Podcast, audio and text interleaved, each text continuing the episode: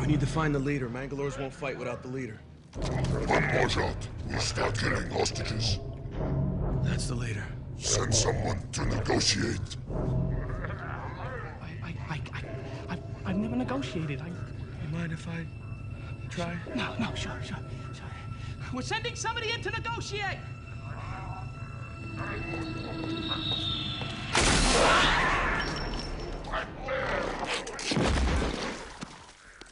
Anybody else want to negotiate? Where did he learn to negotiate like that? I wonder.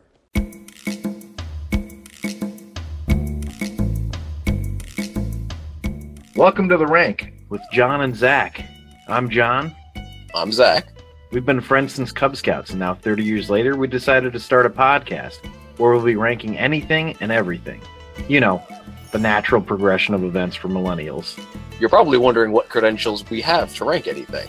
Well, we don't have any. And if you disagree, join the discussion at Twitter at, at the Rank Podcast, on our website at therankwithjohnandzac.com, or email us at therankwithjohnandzac at protonmail.com. You can also support us on Patreon at the Rank Podcast. And remember, please rate, review, and subscribe so we can keep this thing going. Anyway, enjoy the show. I remember, I remember your. uh I, I don't know. I guess I, I don't want to call her out by name, but I remember your mom being good with tech stuff. But I don't know if she's really kept up with it.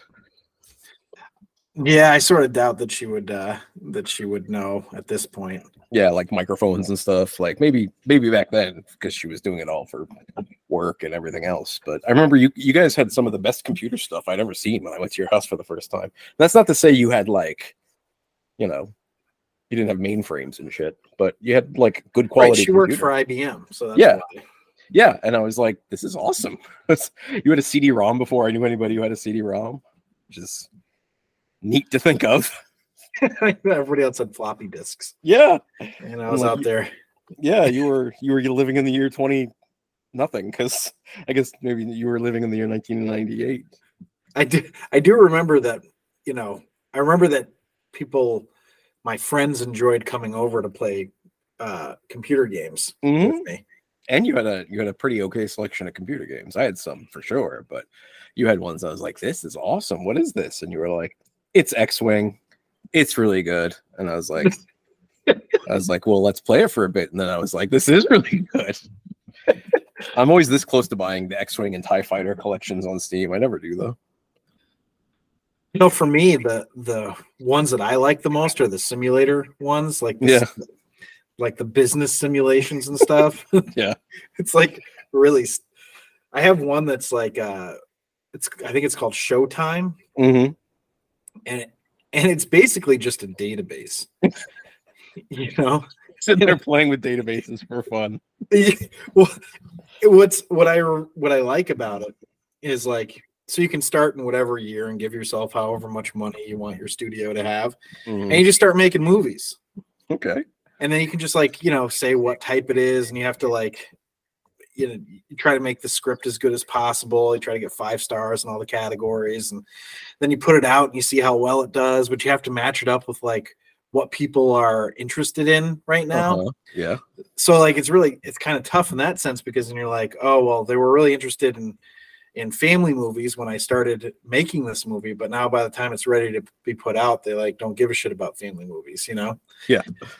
um so you could just choose to shelve it for a while if you want um and then you, you know you can pick different stars and directors and they all have their own like you know star quality right and it's just but it's really just numbers in the end it's just names Yeah. and numbers Yeah. and then i i i remember um sarah had a friend like a college friend come hang out with us. This is before Mhm.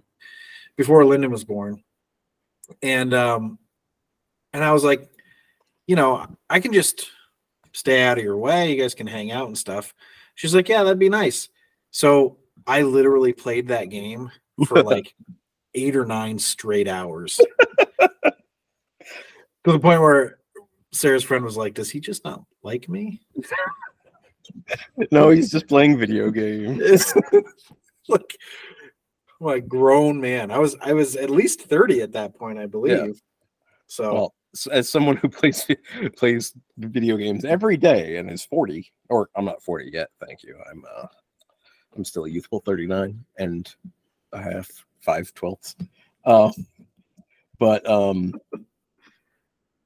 yeah, I no, I same thing, you know, especially a game comes out and I'm just like, okay, everyone and anyone who knows me or cares about me, I am now don't I'm not going to be available all week because I'm going to be in wherever, you know, Night City, etc. Whatever. I wish that I could still do that. Mhm. Well, you know, you have a job. I don't. So that's that. Well, my job is at the house, so I can be Hey. like, I can be like, no more dishes. Only, only Night City.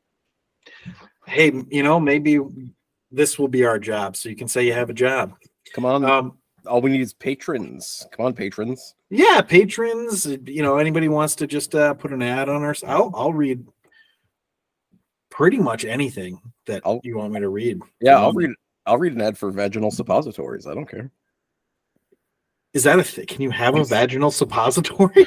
I don't know, but I just read a review of the uh just to, like today, um the new Sex in the City series, the second season came out, and I read a review for it, and Carrie has has uh, an issue with reading an ad for vaginal suppositories. So I was like, okay, what exactly does a vaginal suppository do for you? I, I think it supposes, um, I don't know, Well, because a Vaginally. suppository like helps you shit, Right? It- Maybe it helps So- you. uh pee. maybe, or just, or just like if you haven't had a lot of action in a while, it gets your backup out. I guess I don't know. Let's see. Let's see. Vaginal suppositories are solid, uh, oval-shaped medical treatments that are inserted into the vagina and using a plastic applicator. They become liquid within the vagina as they warm to the body's temperatures. Same. A vaginal suppository provides targeted relief from conditions affecting the vagina. They also tend to be fast. Okay, that's great, but I'm not really sure what issues we're talking about here. Yeah, it's a that's really bizarre. Um, well, that's great. So that segues us perfectly. well, that's great. I'm glad that, that you have suppositories. Okay, so how does that? What does that segue us into? into our next movie. Yes. because you know she's got bandages wrapped around her whole body. Yeah, maybe she Right? needs a vaginal suppository. We don't know. I'm sure she does. I mean, she just got built. she just got built, and boy, is she built. Boy, she's perfect. Um, Yeah. So, I guess we should say, uh, People are like, "What the fuck?" actually, actually, they saw the name of the episode, but still, that's true. That's true.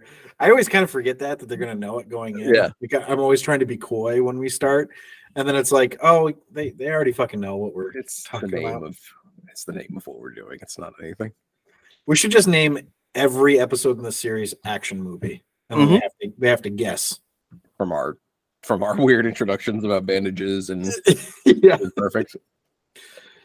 Well, in every episode, what we do is we do some banter, which you just heard, um, and then we go into a brief summary of the movie and kind of where we're at with the rankings, and then we do potent notables, which are um, notables that are potent. Mm. uh, they are about the production and just interesting things that we've that we found about the movie, and then we go into the movie overview, which is where all the spoilers live because we are going to go through the movie from beginning to end, and then we do the rank, which is what we're all here for. It uh, we rank the movie on ten categories on a scale of one to five, one being the worst, five being the best, and then the cumulative score of the ten categories um, between the two of us is where it ends up ranking. So if you, I always think if you haven't guessed, but like you already know. So Yeah, you there's no know, you, you you read the uh, the episode title. So if you just somehow didn't read the episode title, you're like, I'm just going to listen to this one blindly. Uh, picked it. Today we're ranking The Fifth Element, the 1997 film starring Bruce Willis, Milla Jovovich, and Gary Oldman, and it was written by Robert Mark Kamen and Luc Besson, who also came up with the story and directed it. So, The Fifth Element was set in the 23rd century The movie takes place in a vibrant and visually stunning future where a great evil threatens the existence of humanity. I mean, you know. Yeah.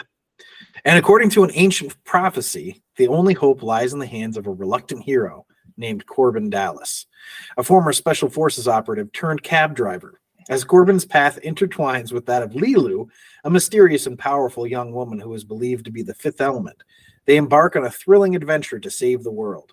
Along the way, they encounter an eclectic cast of characters, including a quirky radio host named Ruby Rhod and a knowledgeable priest Vito Cornelius. Together, they must You have to do this entire episode talking in different characters' voices. That's that's my my demand because that was amazing. Together, they must recover the four mystical stones that represent the classical elements and use them to combat the looming cosmic threat. So we've ranked Aliens, Cliffhanger, Central Intelligence, Bloodsport, The Mummy, Predator, Hero, Iron Man, Speed, Bullet Train, Jason and the Argonauts, Mission Impossible, Bullet, Raiders of the Lost Ark, Spider Man, Mission Impossible 2, The Accountant, Inception, Teenage Mutant Ninja Turtles, Robot Jox, and The Nice Guys. Raiders of the Lost Ark remains on top. Now, I did have a challenge with Inception, but Mhm. other than that, there haven't been any that have been up to the task of challenging it. It's basically been kind of sitting on a mountain the whole time, except for when Inception came and almost dethroned it. Um, I actually thought the night the nice guys would be like a sneaky one last week, but Mhm. um, it didn't quite make it there. Um, I, I I sneaky didn't like it. I think. yeah, is, is basically what happened. Actually, would you believe that I thought about rewatching it a couple of days ago because I was like, you know, I feel like if I'm in a better mood, maybe it might, or like I know a bit more what to expect, maybe like because the tone was a little strange for me. you know uh, what? You know what? You might might benefit the watch for you. And I'm not saying that we have to go back and Mm-hmm. Yeah. you know re-rank it or anything, but maybe if you watched it with Hudson. yeah, like have a like a fun experience rather than I'm just sitting Yeah. yeah. myself at the computer.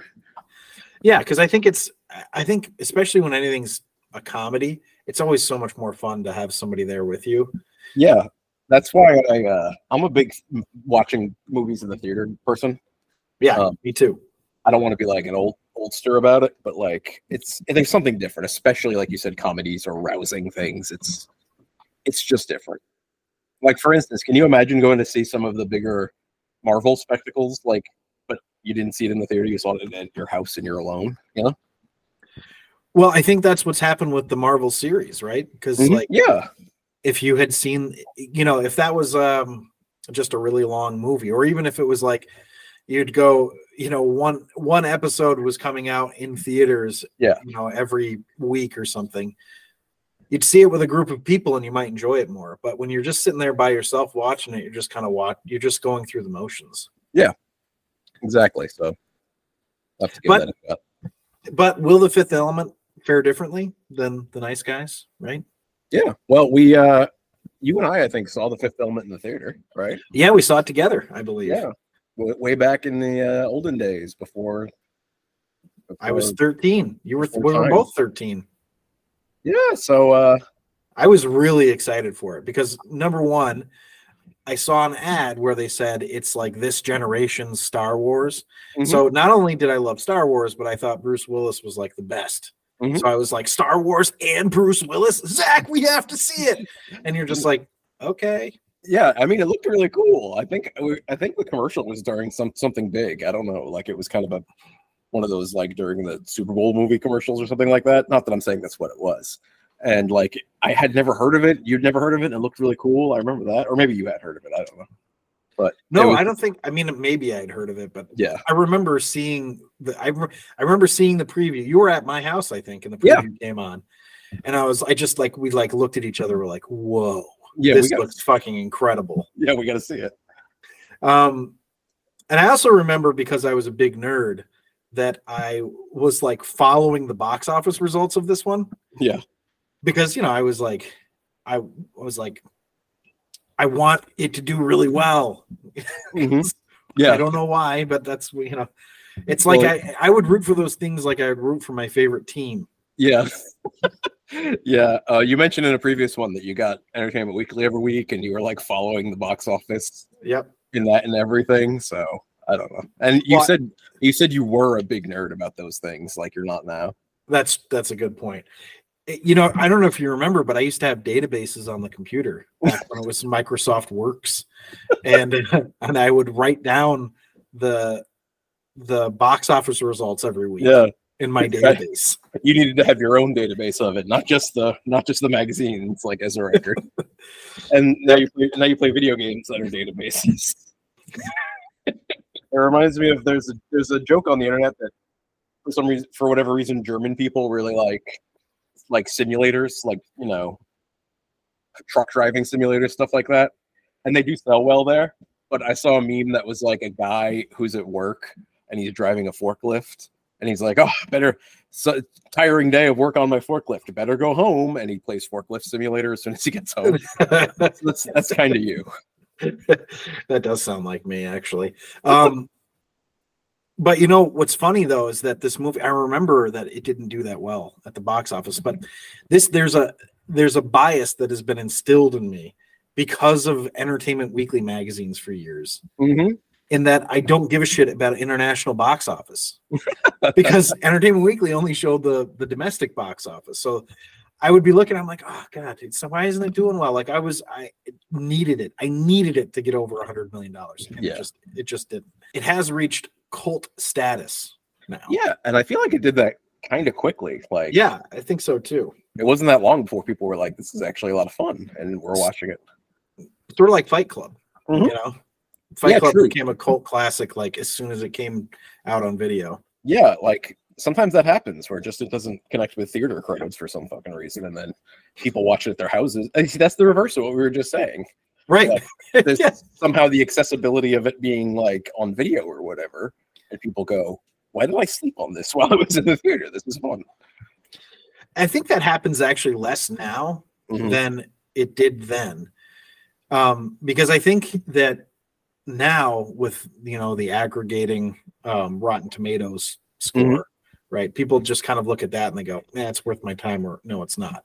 Yeah. I'm not saying everybody does, but a lot of people do. You know, and I I'm ashamed to admit that a lot of times, you know, especially when you're like, okay, I have I have like one movie a week that I can Mhm. see at most Yeah, so you know i'll look at the rotten tomato score and be like well i don't think i'm going to see that one i don't want to waste my time on that you Mhm. know yeah, exactly. um but back then you didn't really have that right so i i think that the problem that this movie had was that the way it was marketed i, I think people just saw it as like oh it's another like blockbuster that they're trying to get my money for you know but Yeah, but yeah. but it's not some an ip that i know so i you know i think that was the issue that it had. And then of course it comes out on video and everybody's like oh sure i'll you know i'll rent the video. It's lower And then they're stakes. like, oh wow. Yeah. Um you can watch it on your own time you can watch it in installments you know? Um and uh i think you you make a good point about the ip that not being established.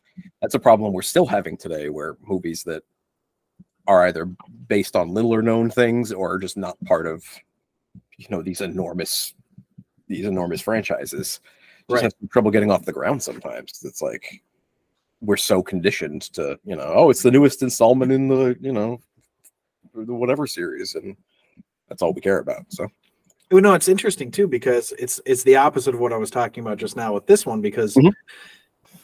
so one of the, like like a like a bullet train for instance, right? Mhm.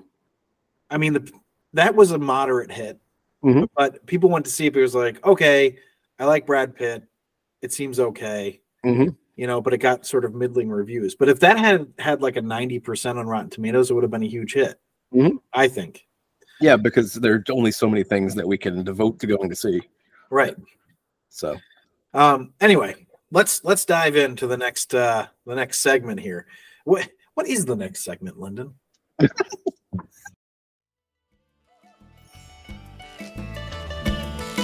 Current notables. As always, we'll start with the box office, which you know I was just talking about anyway. But as mentioned previously, it didn't do that well in the domestic box office, Mhm. making $63.8 million. But it did make up for that in the with the international box office pulling in $200.1 million, Mhm. which I didn't know until I was like looking this up. I'm like, oh shit, it actually did pretty well. Yeah. For a worldwide total of $263.9 million- million, dollars, all against a budget of $93 million. You know, ninety-three million dollars is a lot of money still, but um, it's I don't know. We we've that is a lot of money for the time, right?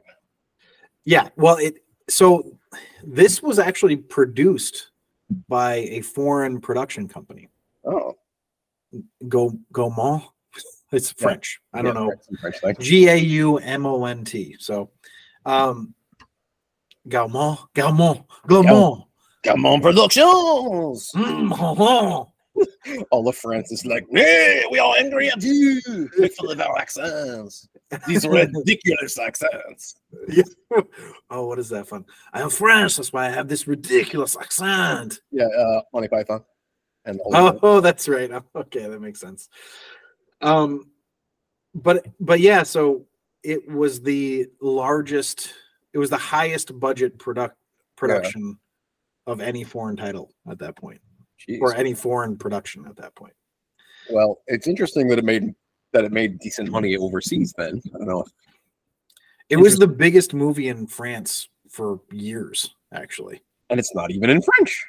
I know, but it was a French director, and that's Yeah. and, and he hired like French people to do everything. There's so actually everybody knew somebody who worked on the movie. Yeah, yeah. There were a lot of Jeans in it. So It was um, it was it was a genre pick. oh nice. Nice. You always know a joke goes over well when someone doesn't laugh, but still congratulates you on it. Yes, that was humorous. well, you know what it is? It's because sometimes you don't get it right away. Mm-hmm. And then it's you feel like the joke the not the joke, but the laugh. Mm-hmm. The laugh portion of the reaction is already gone. You know? Like I should have laughed right away instead of been like you know, it just Meanwhile, doesn't work. mean- yeah, you're over there. Laugh portion of reaction missing.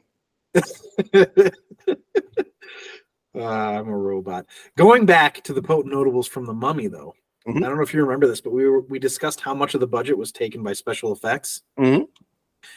and I had said in that episode, oh, I'm gonna try to look for you know how much, like what percentage of the budget goes to special effects, Mhm. right? And then I forgot to do that about for every other movie. Yeah. Um, but I was like, oh, I'm going to look into it for this one because I saw this blurb that said that the movie used $80 million of its $93 million budget on special effects.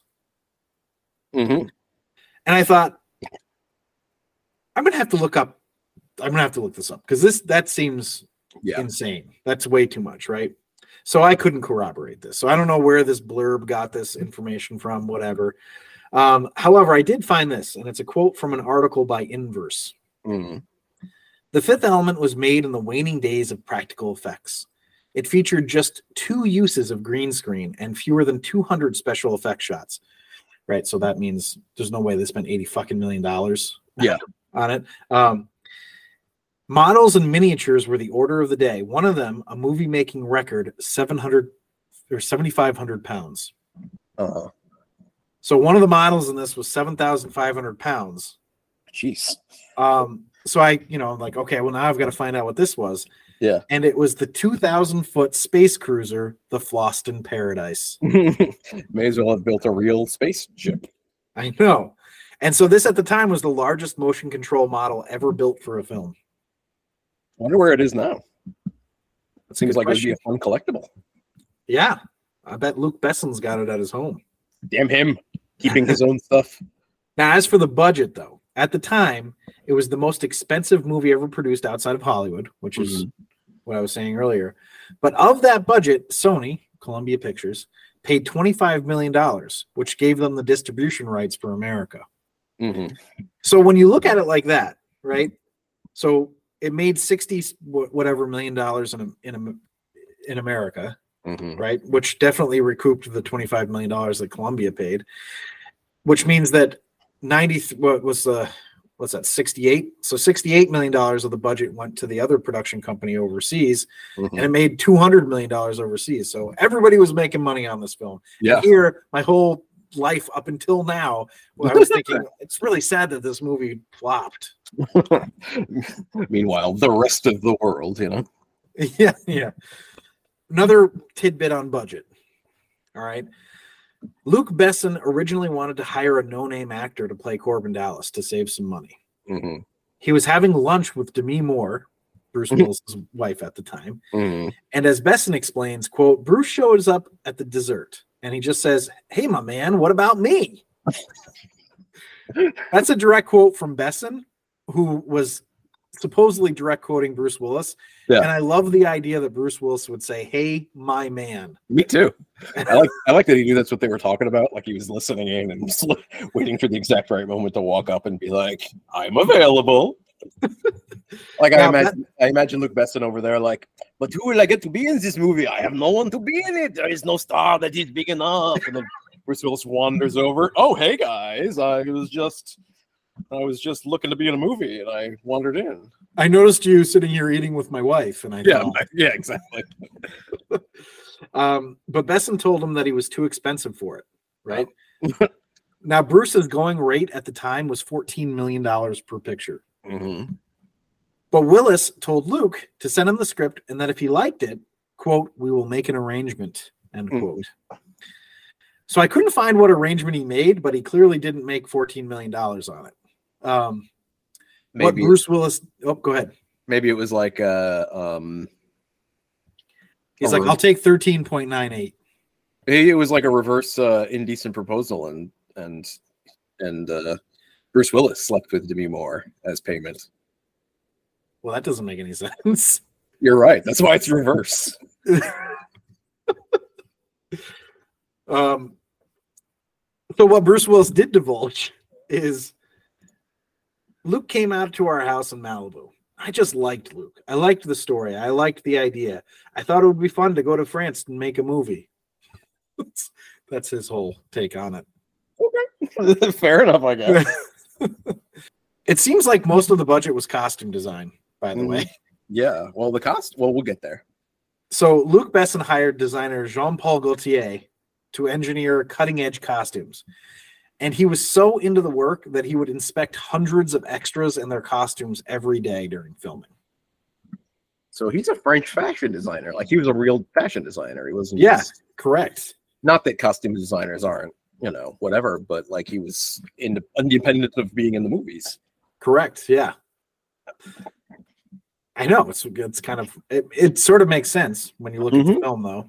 Yeah. Um, We'll, we'll we'll talk about it, but well, Luc Besson wrote the original screenplay when he was in high school.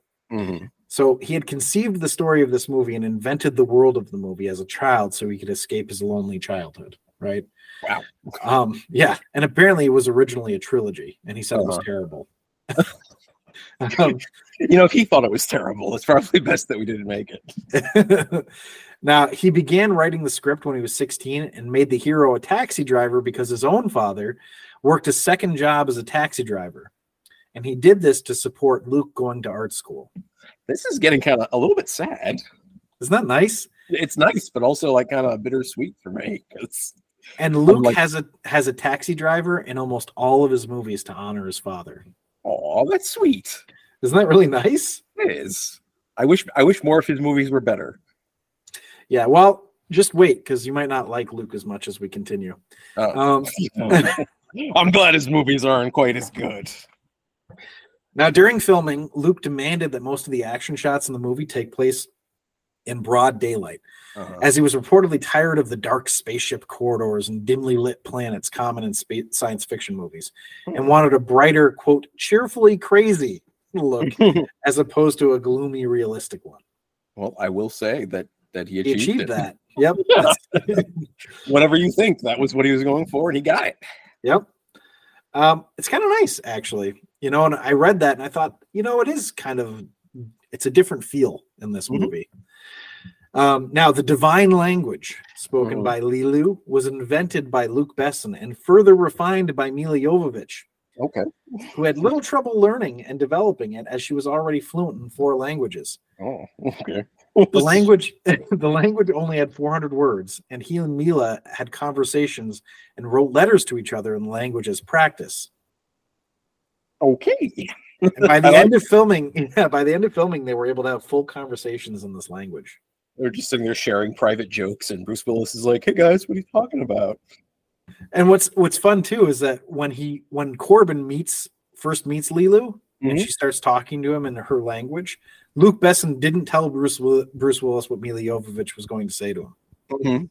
So Bruce's reactions are real, and Bruce Willis ad libbed the line, "Look, lady, I only speak two languages: Eng- English and bad English." he, he improvised that. That's really Yeah. funny. I I know. That, that's the sort of line where he improvises it, and and the and the director's just like, "Yeah, we're keeping that. That's Yeah, exactly. Yeah, better than whatever I wrote." yeah. Can you say that every time we do this? Yeah. Now? Now, here's the thing. I'm wondering if maybe Luc and Milla ha- worked a little too closely with each other on creating the language. Mm-hmm. Because Luc, who was married at the time, and his Moore. wife, no, his Oh. wife had a role in the movie, Okay, who'd she play? Plava Laguna. Oh, really? Yeah. Okay. He decided to leave his wife and be with Milla. So his And wife they- probably remembers this movie fondly. Yeah, yeah, exactly. And they eventually got married and divorced. So, Yeah. um, And she's married to a director now. I don't the guy who directs those Resident Evil movies. oh, really? Yeah. I didn't realize that. She likes directors. I, Um, I, I hope that she left Luc when she was working on this other guy's movies. And I hope that just she just marries whoever makes movies with her over and over again. And which and in unrelated on an unrelated note, I'm going to directing school this next this coming year. I plan on making weird sci-fi and or horror movies. With You know, if you know anybody, Jovovich. yeah, feel free. I'm, I'm thinking of trying to get Bruce Willis and Milla Jovovich. I know Bruce isn't doing great these days, but I think I can coax a good performance out of him. Yeah, could you? I don't know. um, This is not to insult the man; he has enough problems. yeah, I'm not. Yeah, no, I don't think you're insulting him, but I don't think that. uh I don't think he's. Yeah. Anyway, so this sent me down a rabbit hole. Yeah. Right. Because I'm like, oh, so who is he married to? What was going on there? Um, I was like, wow. He, so he was. He had this his wife on set Mm-hmm. and still got with the star of his movie. And on top of all that, like the wife, his wife has to be like really like she has to like really care about the main character who her husband ends up leaving her for. Yeah, exactly. It's kind of messed up. So this is what I what I found. Um his then wife, who was named Maywin or Mywin, Mm-hmm. was 20 years old At the time, at the time of the movie. Okay. I assumed that he was not 20 years old. No, he was uh I think 36 or 37. Mhm. Um but she had given birth to their child Mm. when she was 16. okay, They started dating when she was 15 okay, and he was 32. okay. That seems anyway. So they had a, basically a shotgun wedding when she got Mhm. pregnant and uh yeah. So I mean that doesn't make him a terrible person I I guess, but it's a little creepy. Yeah, it's definitely rather creepy. I assume in France they're loosey goosey about those things at times, especially the you know 90s, which is what it would have been. But yeah anyway just uh thought i was i was um i just i wasn't expecting this information when i was yeah. looking into it like oh okay he had a teenage wife Mhm. and then he left his teenage wife who i guess wasn't was barely not a teenager yeah, finally Yeah. who also birthed his child Yeah. to be with another young model Yeah. so that's, that's uh, great. yeah. Okay. So this, of course, doesn't stop Luc Besson from being praised, right? Yeah. Um, like this from the sound designer of the movie, Mark Mangini. Quote, Luke Besson did everything I thought a great artist should do. He hired the most creative people in every department and just told them to do what they do without any micromanagement. That to me was an epiphany. Mhm. Um, end quote. So This sort of gives a little bit of credence to a rant about hypocrisy that we'll hear about in a little bit. Okay. Now, when composer Eric Serra showed soprano Inva Mula, who dubs the voice of the diva, Mhm. the sheet music for the diva dance, right? Mhm. She reportedly smiled and relayed to him that some of the notes written were not humanly possible to achieve because the human voice cannot change notes that fast. Mhm. So, hence, she performed the notes in isolation one by one, as opposed to consecutively singing them all together, and they digitized the notes to fit the music. Hmm. There are a few moments when you can hear the differences in the vocal tones of the diva's voice. Mhm. I actively tried to hear that, and I did not. I don't think I got it. Yeah, I, I, I doubt I would have either, but it does uh, kind of uh, give it like an, an an inhuman quality to the singing. I feel I didn't realize. Yeah. And it's interesting too because I I was when I was listening when I watched that scene, I could tell what they were talking about in terms of like because it's like you know like I don't Yeah, know. yeah, yeah. There's no way to no way to really do that, which I, I just did. So I guess there is. It's impossible. now, historically, I've always enjoyed Gary Oldman. Mhm. What do you think of Gary Oldman?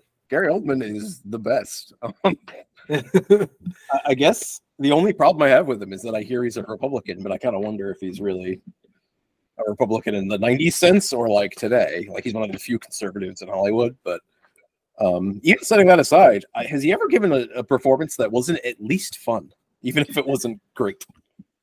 Right.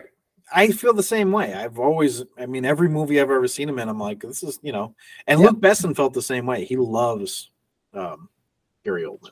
Mm-hmm. Uh, but, you know, I thought I'm doing some potent notables, doing some research. Let's um let's look into some Gary Oldman stuff, right? Mm-hmm. Well, that's what I did. And uh he happened to do an interview with Playboy Mm-hmm. where he kind of makes some interesting comments. Um so never mind. This is the one that started me down the rabbit hole. When asked if he liked the fifth element, he responded, Oh no, I can't bear it. Oh, jeez. Which, okay, you don't like the movie you're in. That's fine. Mm-hmm. Um, so he says in another interview uh, that was a retrospective of his characters that he only did the film as a favor to Luc Besson. Quote, I had made a film, which was called Nil by Mouth, Mm-hmm. and Luc Besson was one of the producers. He helped me finance my film. He called me saying, I need you, I need you to make a film. and I hadn't read the script. It was a favor. End quote. Okay. So now let's go back to the Playboy article, where he also said in defense of Mel Gibson, quote, he got drunk and said a few things, but we've all said those things. The policeman who who arrested him has never used the word N-word. Um, he actually said it though. I'm not going to. Okay. Or that fucking Jew. It's the Um, hypocrisy that drives me crazy. He also said in defense of Alec Baldwin when he used the three-letter F word on someone yeah. Quote alec calling someone an fag and that time he did actually spell it which i think is interesting that he was okay with saying the n-word but not the other one. Um alec calling someone that in the street while he's pissed off coming out of his building because they won't leave him alone. I don't blame him. So they Mhm. persecute. Mel gibson is in a town that's run by jews and he said the wrong thing because he's act he's he's actually bitten the hand that i guess has fed him and doesn't need to feed him anymore because he's got enough dough. He's like an outcast a leper you know but some Jewish guy in his office somewhere hasn't turned and said, that fucking kraut or fuck those Germans, whatever it is. Wow. So, um, okay. Uh, I always. Hold on, there's more. Oh, good. He goes on to say, quote, at the Oscars, if you didn't vote for 12 years a slave, you were a racist. Okay. So yeah, he was uh Is that true though? Did anyone think that? 'Cause I don't I- think they did. It it felt very much like the persecuted white man. Yeah. Um, it's funny when you say that, you know, oh, just because he used the slur against Jews, he's being persecuted. It's like, well, I'm not sure persecuted is the word to use here, given. Yeah. So, anyway, so I don't care for all of that from him. Yeah, yeah, he was he was I mean, I I I did pick out some of the comments, right? So I'm taking them listen, and so to the listener, I took them slightly out of context, Mhm. right? But there's not much context that you Yeah. need here. Okay. Yeah. What's the context?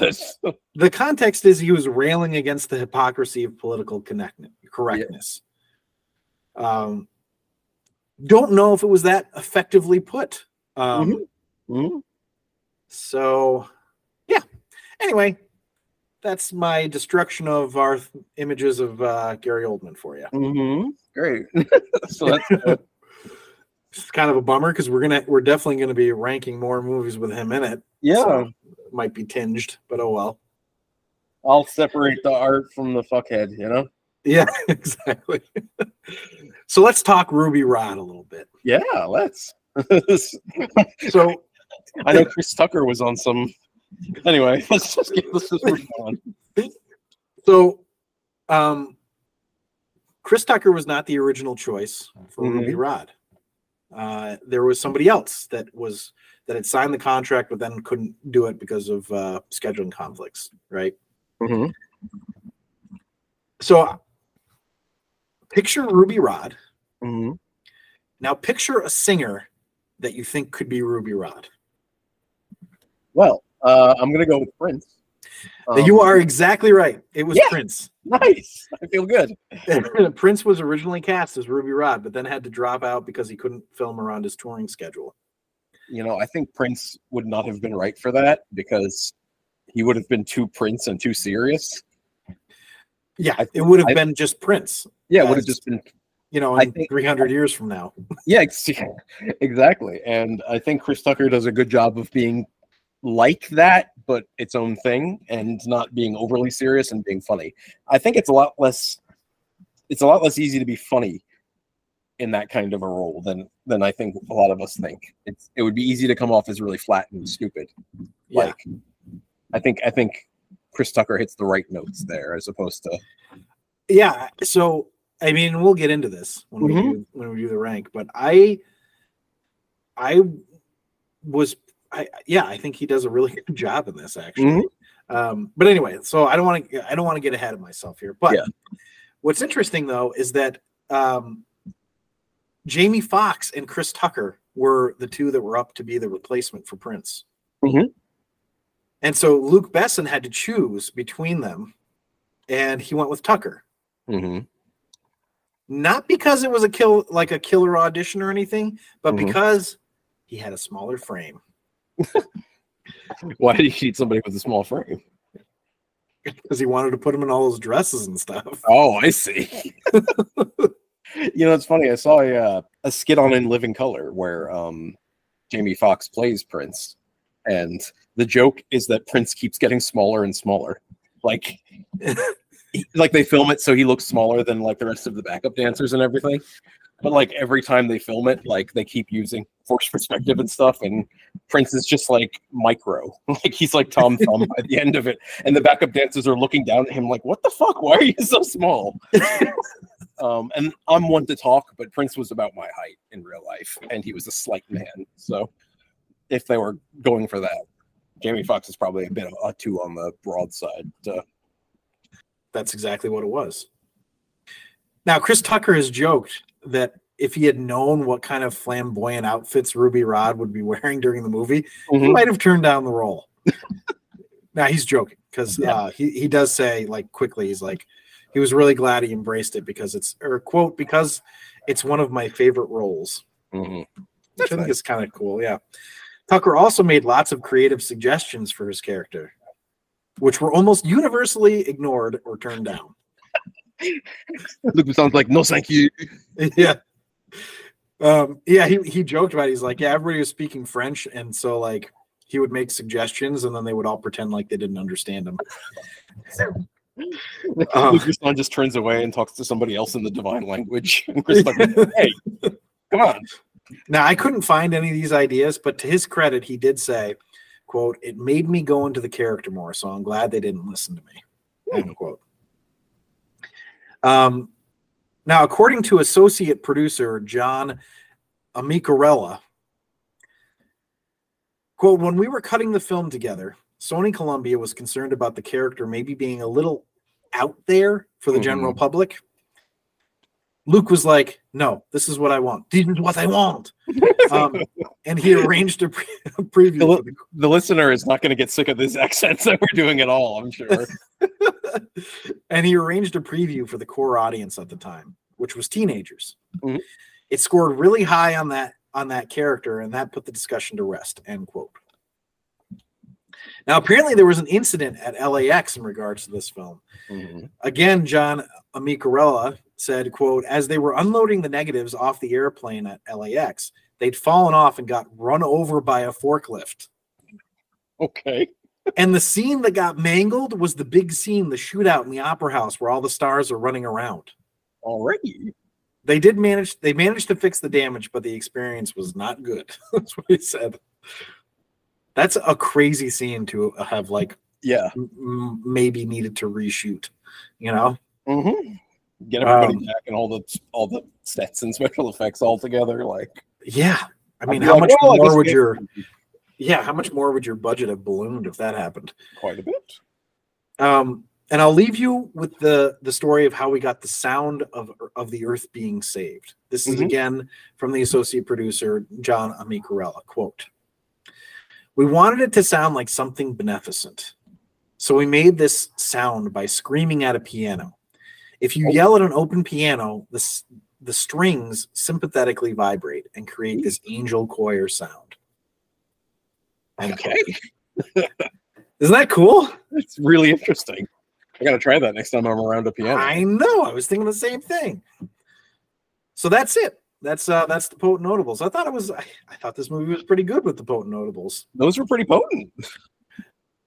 They're not all winners, but this one this one uh they're never losers. I will say that. The potent notables are usually there's usually at least one nugget in there that you're like, "Wow, that's kind of Mhm. cool." This one had like three or four nuggets that I was at least surprised at. I don't know Yeah. if they were good or bad, but Well, let's dive into our next segment here, which is the movie overview. So buckle up people.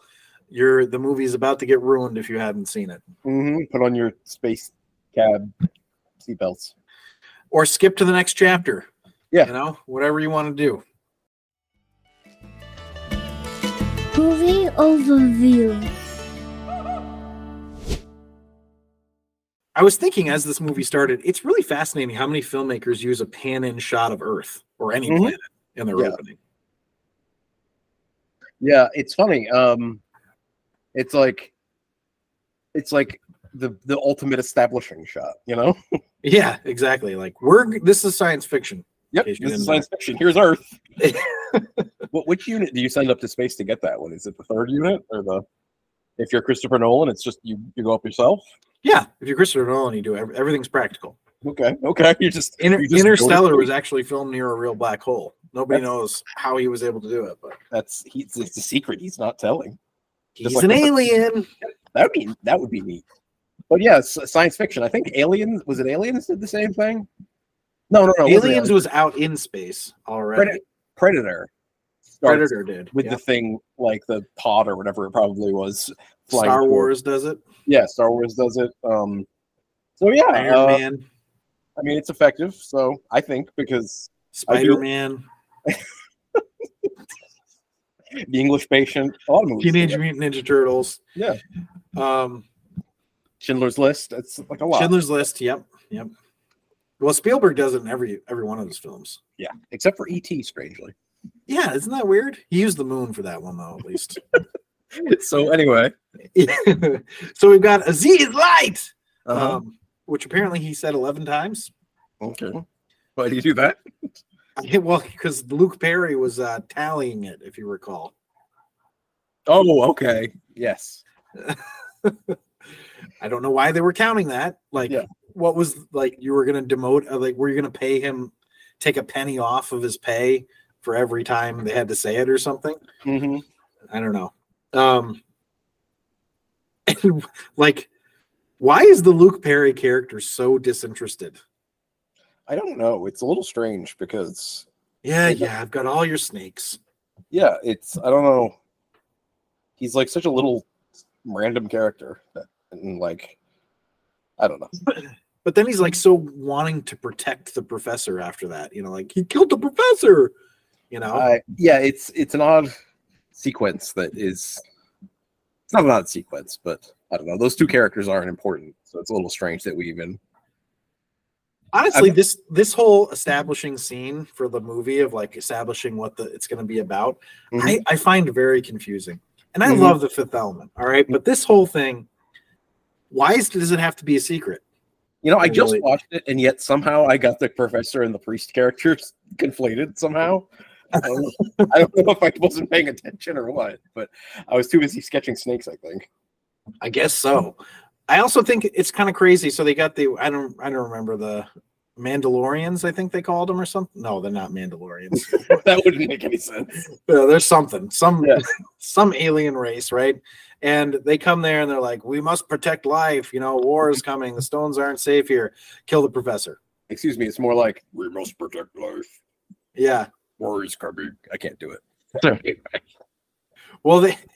I actually read an interesting quote notable about how they did the the voices here too, and I, I, they they basically for these guys' voices, they took the the voiceover and then, you know, like did this digital work with it to make it sound like a brass intr- instrument. hmm So that's what it is. It's a cross between a human voice and a brass instrument.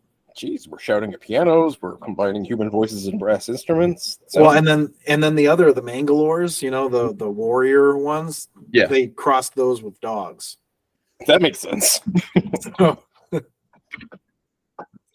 um, now, yeah, and then so like only time is not important. Only life is important. Meanwhile, we're just gonna kill two people here. Yeah. You know, there's like what eight to there's like ten people there. Yeah. and they killed twenty percent of them. Not not the best start to protecting all life. Yeah, that's like almost Thanos level. Yeah, Um, they're ahead of their time. These guys. but I will say, I knew aliens built the pyramids. Yeah, of course. It's it's too difficult to stack stones in a logical in a logical way. No one could do that except for aliens. That's right. So then, you know, Luke Perry shoots, right? And uh the door starts closing, I guess, because he's shot. And then the, you know, the big the big duck alien um waddles to the door and says the only life is important line, sticks his hand through and like puts the key out through his finger. Yeah. And then his hand gets crushed. I always found that to be a bit of an awkward shot, and I don't know why. But even in the theater, I remember being like, "Was that what?" Like, there was a different way to get him the key. I don't know. It was just, why are we, and like it really focuses in on in on his hand being crushed. It's, I don't know. It struck me as odd. it's, it's- there's so many eh, levels of odd to this, right? Because Yeah. okay, so here's one. All right, um, the way to open the door is with that key, mm-hmm. right? So um, if he just like tosses him the key, the door closes. He can just open the door back up and let him out. Yeah, he, he doesn't. No need to have your hand crushed. Yeah. On top of that, assu- I assume he dies in there because what else is he gonna do, right? Yeah, he's just Um, sitting, in- sitting in there still for uh, 300 years or whatever it is. Right, but then 300 years later, they go and open it up. No sign of him. Yeah. He just dissolved into dust. You know, but he's an alien, so maybe that's what he does. maybe he was able to teleport. You know, they beamed him up. They should. He should have. They should have beamed him out of the thing. And they could have I also am like, so nobody found this hand Mhm, in between a, a wall. That's true.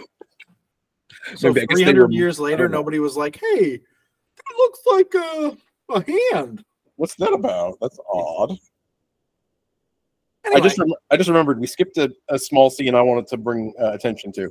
oh, okay. It, it's it's nothing, but um, we're in the desert here, of course, in the pyramids, and like it's just- yeah, it's funny to me that when you're in this kind of scene, every single director on Earth has to have a shot of a camel, Oh, I know. like the camel's head, and camels are always chewing, so it's like just camel, just every time. It's like we won't know we're in Egypt or whatever unless we get that shot of a camel. And it's like you can you can establish that we're in Egypt or wherever, just with the desert. We don't need the camel every single time, directors. Also, so here's uh yeah, probably won't leave this in, but I'm going to say this part. How clear of a sign of white privilege is there? Like, how much clearer of a sign of white privilege is there than a professor who gets water in the desert? Now, I Mhm. get that it was poisoned, but he dumps it out because he wants champagne. yeah, for real. That's that, that almost strikes me as a as a a comment on like Egyptology and white people going all over the world and just being like, I want this. Right. No kidding. Um, I'm gonna keep this up till 2023. so all right so now we've we've done our establishing scene we Mhm. cut to 300 years in the future Mhm. um i do really want to know what the federated territories are Yeah, I know. They uh actually it's pretty good world building at this it point. is it is really good i'm not i'm not when i say i want to know what they are it's not because i thought they did a bad job. It's because i'm Mhm. like genuinely interested to like what in this world means the federated territories?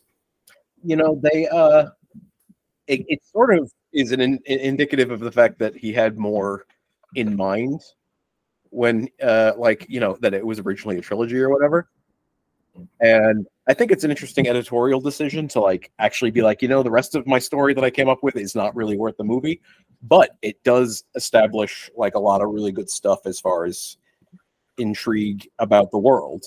Right. Because because sometimes in some movies like i don't know Robot Jox they say shit and it's like they just made that up. Like that's not actually referring to anything interesting. It's just they just needed like oh shit we need like a name for another place or something like that. We'll call it the the council whatever i don't know. And it, it you can tell when they actually have more like they actually wrote backstory and everything like that. Right right. So this is a good this is a good example of that. Now I'm not sure because this is where we meet Vito Cornelius Mhm. Cornelius uh, for the first time, and uh, you're hitting the home run with these voices i gotta tell you so yeah, we meet him for the first time, and he somehow has access to the president mm-hmm. for his religion of two people. um, seems strange that he's in there like as though he's he matters at all I mean, it does. I think they announce him as Vito Cornelius, mm-hmm. um, you know, master of astral phenomenon. So I guess there's it's a little bit like give a how- reason. yeah it's a little bit like how uh um, matthew mcconaughey's character in contact is ever there like he doesn't matter who like he's just hi i i'm religious you need my need my advice need the advice of a religious guy yeah sure you can hang out come on Did in need me to take my shirt off? that we need we always need he's like Um, all right, all right, all right. Um, what's what's interesting here is uh, apparently uh, Vito Cornelius only speaks for exactly twenty seconds. really Yeah, and that's what the president said he had. Right, you have twenty seconds.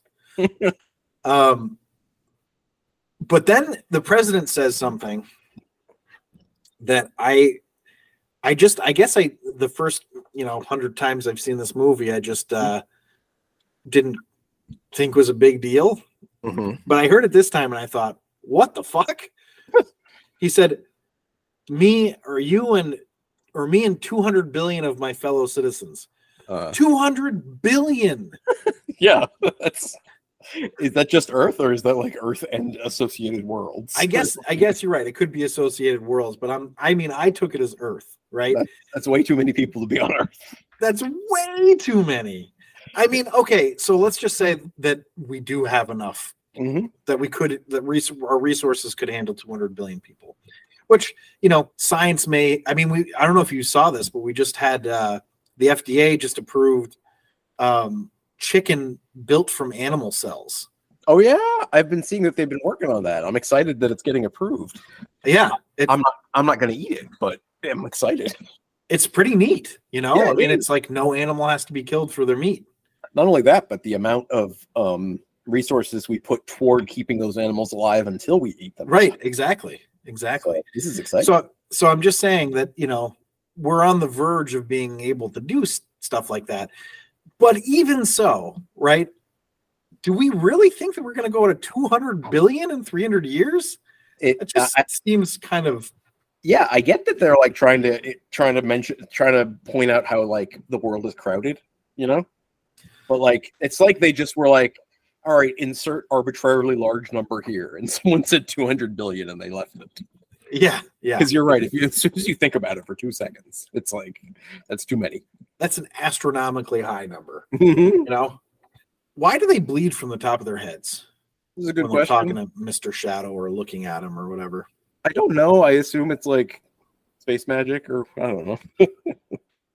Yeah, it's just. I mean, like I could see it if it was like they're bleeding from their ears. You know, Yeah. it's just weird. Like the top of their head, so it's like their It is- ha- hair follicles are bleeding. It's disgusting. Yeah. I'm thinking about the part in Arrested Development where Tobias keeps getting these hair implants, and he looks so. Oh, I know. he looks so awful. That's what I'm thinking now. Thanks for that.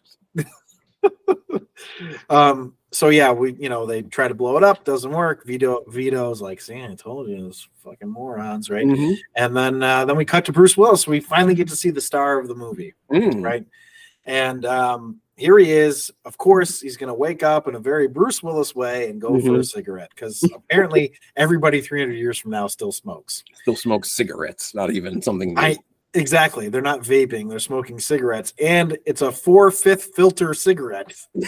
you know, I love that. It is like all filter. I don't know, like if that's like if smokers in the '90s were angry that filters were getting larger and larger, but it does amuse me for some reason. I see it and it makes I found it very amusing. Then we get to see this tweaker show up at his door. Right, he's on the phone with Finger. He's pick. He's I guess Finger is his fare, Mhm. and um, and then he goes to answer the door, and we got this tweaker has an amazing hat on. Here's here's another thing that confuses me about this movie, and I'm not even saying it as a problem. It's just like there's so much weird stuff that they inserted in. Like this guy, this guy is so weird, and he shows up out of nowhere, and like, And then he's gone. yeah, and then he's gone. Why does this scene exist? And yet, I love it. It's so I fun. know. I love this scene too. This guy is such a cash! yeah. It's like I don't know what we're establishing here, but it's it's effective. Whatever it is, his hat, like you mentioned, is weird. His gun is weird. His demeanor is weird. I love how calm Korben Dallas is dealing with him, as though this is like such a common occurrence that fucking wackos try to hold you up in your house. I don't know. Well, I think that was the point: is that Yeah. crime is rampant. Is Yeah. what they're trying to say. There's so many people, you know. Um, but yeah, that's uh, it was it was fun. And then they they established that they have 48 hours to to stop this thing. And I don't know if I just didn't remember that, but I 48 hours is like a really short amount of time for this whole story to take place. it really is. I really thought it was like over a week or two. Yeah, I mean, they have to fly to another planet, Yeah, a different solar system. I guess it's hyperspace or something, right? But I guess so. I don't know. Whatever. It's just interesting. I mean, I'm not bashing it. It just was Mhm. like, oh wow, 48 hours. Mm-hmm. Um, the expensive shot. So the, I know it's not Mandalorians, but I can't remember the name of them. It doesn't matter. Um, they, so they're coming to bring the the fifth element, what they think Mm-hmm. are the stones and the fifth element, to them, and the Mangalores shoot them down. mm-hmm. right? And uh and like, oh, this is terrible. But they but they are able to salvage the fifth element's hand, which apparently is enough to bring somebody back to life. Yeah. Um and I guess if it's somebody who has 200,000 Mamo groups, whatever the hell that is, It's easy the, to- it's the thing he made up. That's what it is. um, it's easy to bring them back. I guess if they have that.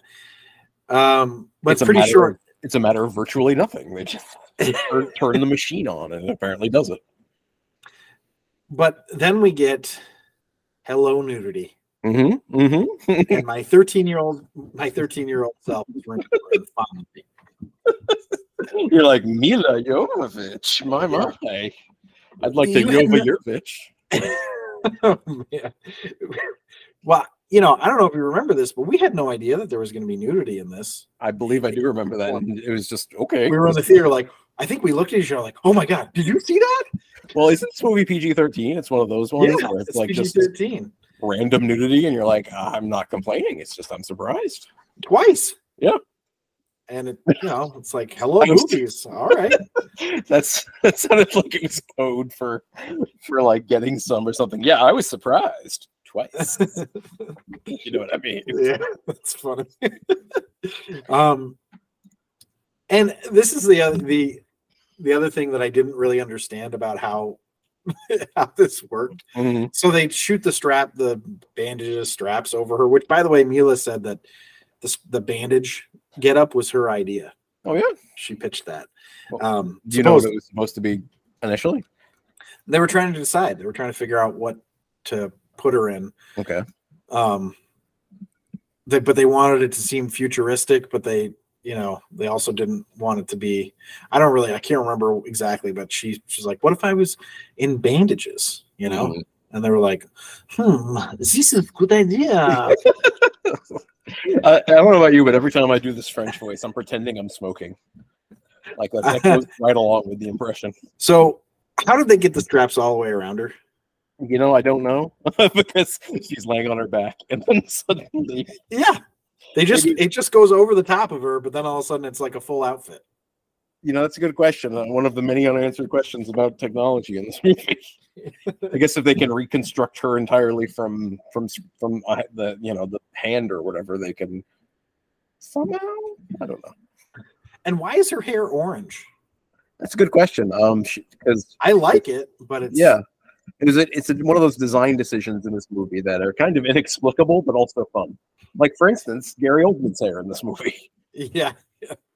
Well, you know, Bruce Willis, he's you know, he's dyed blonde, right? Mhm, Yeah, And which I uh, like actually. It kind of suits him in a weird way. I know, I liked it too. But so another there were a lot of potent notables that I just left out. And apparently I'm I'm putting them back in anyway.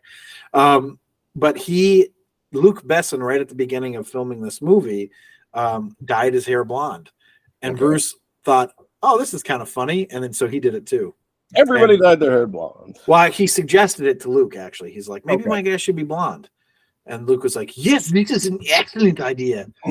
You're trying. You're getting a little German in your accent. I know, I know. I'm gonna fix that. and yet no, I like it. Keep getting more and more German. I'm getting a little fascist. Um, Not so, So- fast, please.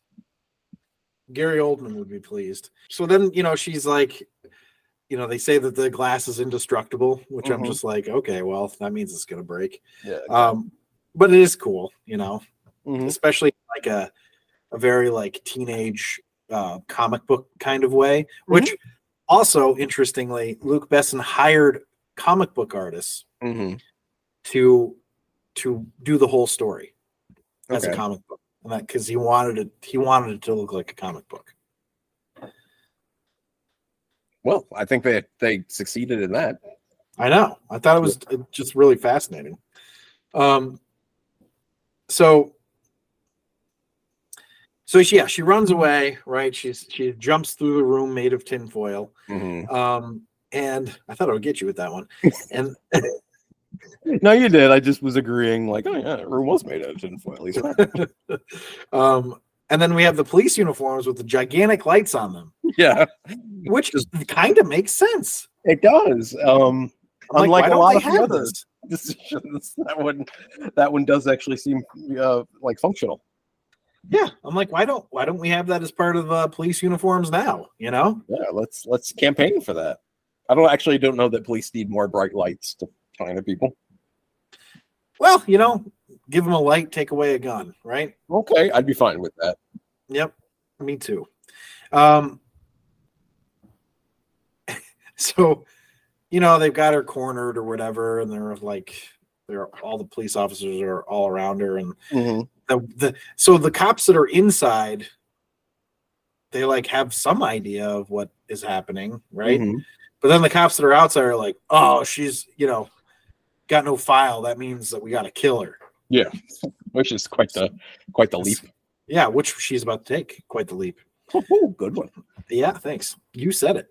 Um, so she lands in his car, and the Mhm. car goes, "You just had an accident." hmm I'm yeah, I know, you daffy bastard. and it, that's actually a really good example of um the way technology it, it gets better, but also more annoying at a similar rate. like Jesus Christ, I really need the thing to tell me that every goddamn time. I also I really enjoy like Bruce Willis was such a charming guy. Mm-hmm. This whole scene, I'm just like, man, he is just charming as all hell. Um, I And also was thinking. Oh, go ahead. No, you go ahead. Uh, it, go ahead. will tack, it'll tack on to whatever you finish saying. I think. no, no, no, I'm moving on. So go for it. Oh, okay. Uh, well, you know, um, what was I gonna say? Oh, he he combines this laconic sort of like world weariness and like legitimate comedy chops in a way that I don't see anymore. Like I can't think of anyone comparable if you want that kind of character. Um, and that goes all the way back to, to John McClane at least, where like he's annoyed at things, but also is just consistently funny. And uh I feel like a lot of I feel like modern action movies could use more of of that. And I know he Yeah. started out in comedies. It's it's kind of funny how we think of him as like a serious action star sometimes, but so many of his early movies are so funny. You know, it's interesting too because the the way you're describing how he was, or how like how he is in a lot of action movies, especially in late '80s and through the '90s, Mhm. It kind of reminded me of the performance that Brad Pitt gave in Bullet Train. Yeah, a little bit. Yeah, like kind of like uh Yeah, but still funny. Yeah, but still quite funny and not over like over I don't know what I mean by over, but not not it's not too much and it's not too little. I don't know. It's a good it's a good mix of Right. because so many comedic comment so many action movies that have comedy these days are like either over the top. I, I'm not gonna name any names, but it's just like you get tired of of them trying so hard to make Yeah. jokes. And like this one, the jokes feel very natural, and the things he says are just funny. Even just the way he says a lot of them, you know. Even yeah, if it's, even it if it's not a joke, it's like a natural charisma, like you said, that is just amusing. Right. Um but so just to to keep us going here, Mhm. I I was thinking while I'm watching this, it's interesting that she fell through the roof but not the floor. You know, you yeah, it's a good point. I'm just gonna write that off to movie physics, and now you've you kind of ruined that shot for me because now I'm thinking about it. Well, I think maybe she landed in the seat, you know. That's true. Yeah, she landed right in the seat and cushioned, and she's like, "Oh well, yes, this is what I meant to do." I also thought it was funny, like so when he finally uh like decides to first of all, if you're gonna leave, do it before you hook the cops to your car. Right? True. Yeah. um, but when he does finally decide to leave, they it, it sounded like they put a tire squealing sound in. Did it? It did a little bit, and I was like, "That's." I think it was the like the uh the crank being pulled out, you Oh, know. I see, yeah, But it sounded like it was tire squealing, which I thought was kind of funny. yeah. You can't have a car chase scene without tire squealing effects. But uh I mean, the world building in this is really fun. I Mhm. mean, they're using an action scene to continue to build the world, right? Mhm. So, um, you know, we're doing all this stuff. We're, you know, there's trains. It's a cool chase scene, um, and then they have to make it down to the fog, Mhm. which is just like a like.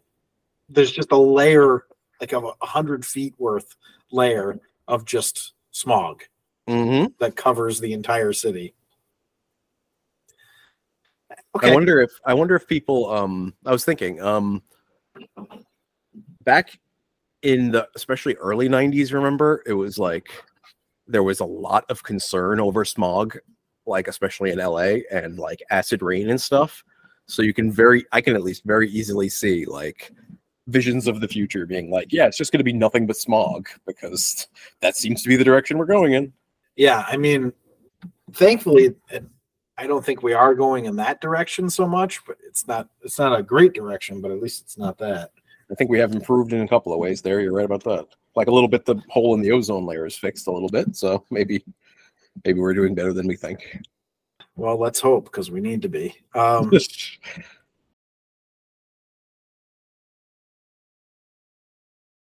so you know they're he's now, he's I'm high-. so he, he's hiding in the in the smog in the Mhm. fog as they call it and then he looks back at her and she's like kind of passed out and he's like oh shit i better go down Mhm. there. like i risked my life to save this girl and then uh you know Mhm. sh- she dies, that wouldn't really be great. But um, then we get some insight into Milla Jovovich's acting chops here Mhm. with her very dramatic pass out. Yeah, that's true. Vito Cornelius. Oh. Please. The voice is killing me. I love it. but it is a, you know, so he he brings her to Vito, right? Mhm. Um, and Vito passes out, which Mhm. you know, It's a lot of passing out in this this this section. yeah, it's kind of like I realize that it's it's the director that's telling Yeah. me to do this, but it felt a little bit like okay, um, Vito is played surprisingly silly. very silly. It's it's a little strange, but like, Like, you at said, the end, it's a, Mhm. no, no, because he was a bomb. Mhm. like you said, it's the unifying vision of Luc Bess- Besson or whatever. yeah, Um, exactly.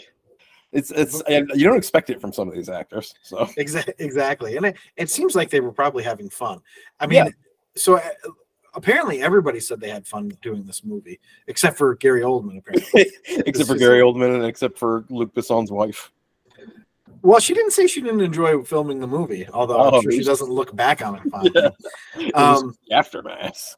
yeah, but um, I I did enjoy also when he goes to wake up uh, Vito. hmm Hey, wake up! You know, Yeah, very like sarcastic look. I mean, like I Mhm. don't know why he's so like he's such like a dick in that moment. Like, yeah. hey, dick, why'd you pass out? Well, I mean, it's, it's a legitimate question. yeah, that's true. Feet. and then we get a very cute interaction Mhm. where you know it's cute even though she's holding a gun on him. Yeah. Um, but where he's learning her name, hmm you know. Liddy Winning TF Jack and Kitty Bot. Oh, that, that whole thing's your name, huh? yeah. Um,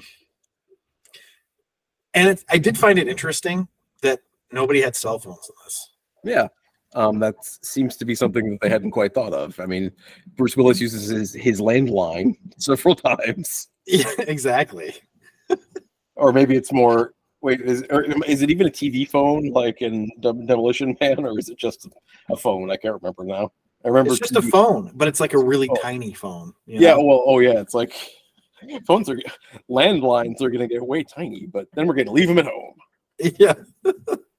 um, but then we get our second shot of boobies. Mm-hmm, mm-hmm. Like, oh, they really do make her perfect. Yeah. Um, All right, you pervs. But now I don't know if you remember this. So, our, you know, the Fifth Element came out in 1997. Mhm. Toy Story came out in 1995. The Evil Emperor Zurg, Zorg, Oh. huh? Come on, stealing from Pixar, Luc Luc Bes- Besson. He's like, I wrote this when I was 15.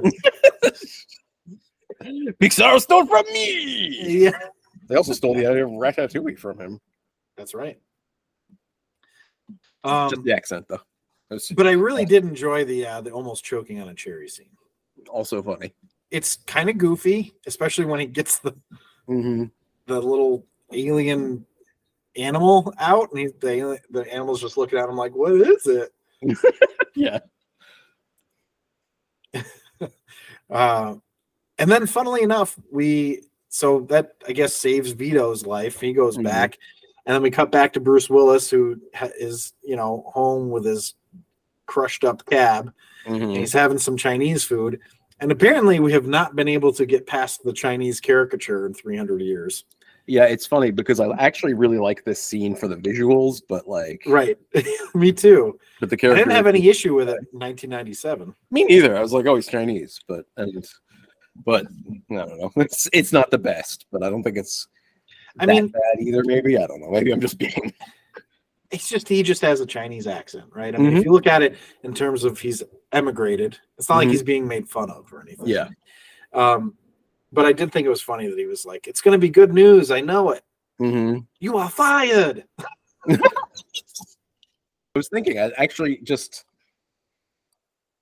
I don't know. I like I said, I love the visuals in this scene when the guy flies in his his junk or whatever it is away, and we get another shot of the city or whatever it is. The city, I guess, is Well, I know, yeah. I uh, it, it really works like really really perfectly for me the way that these visuals look.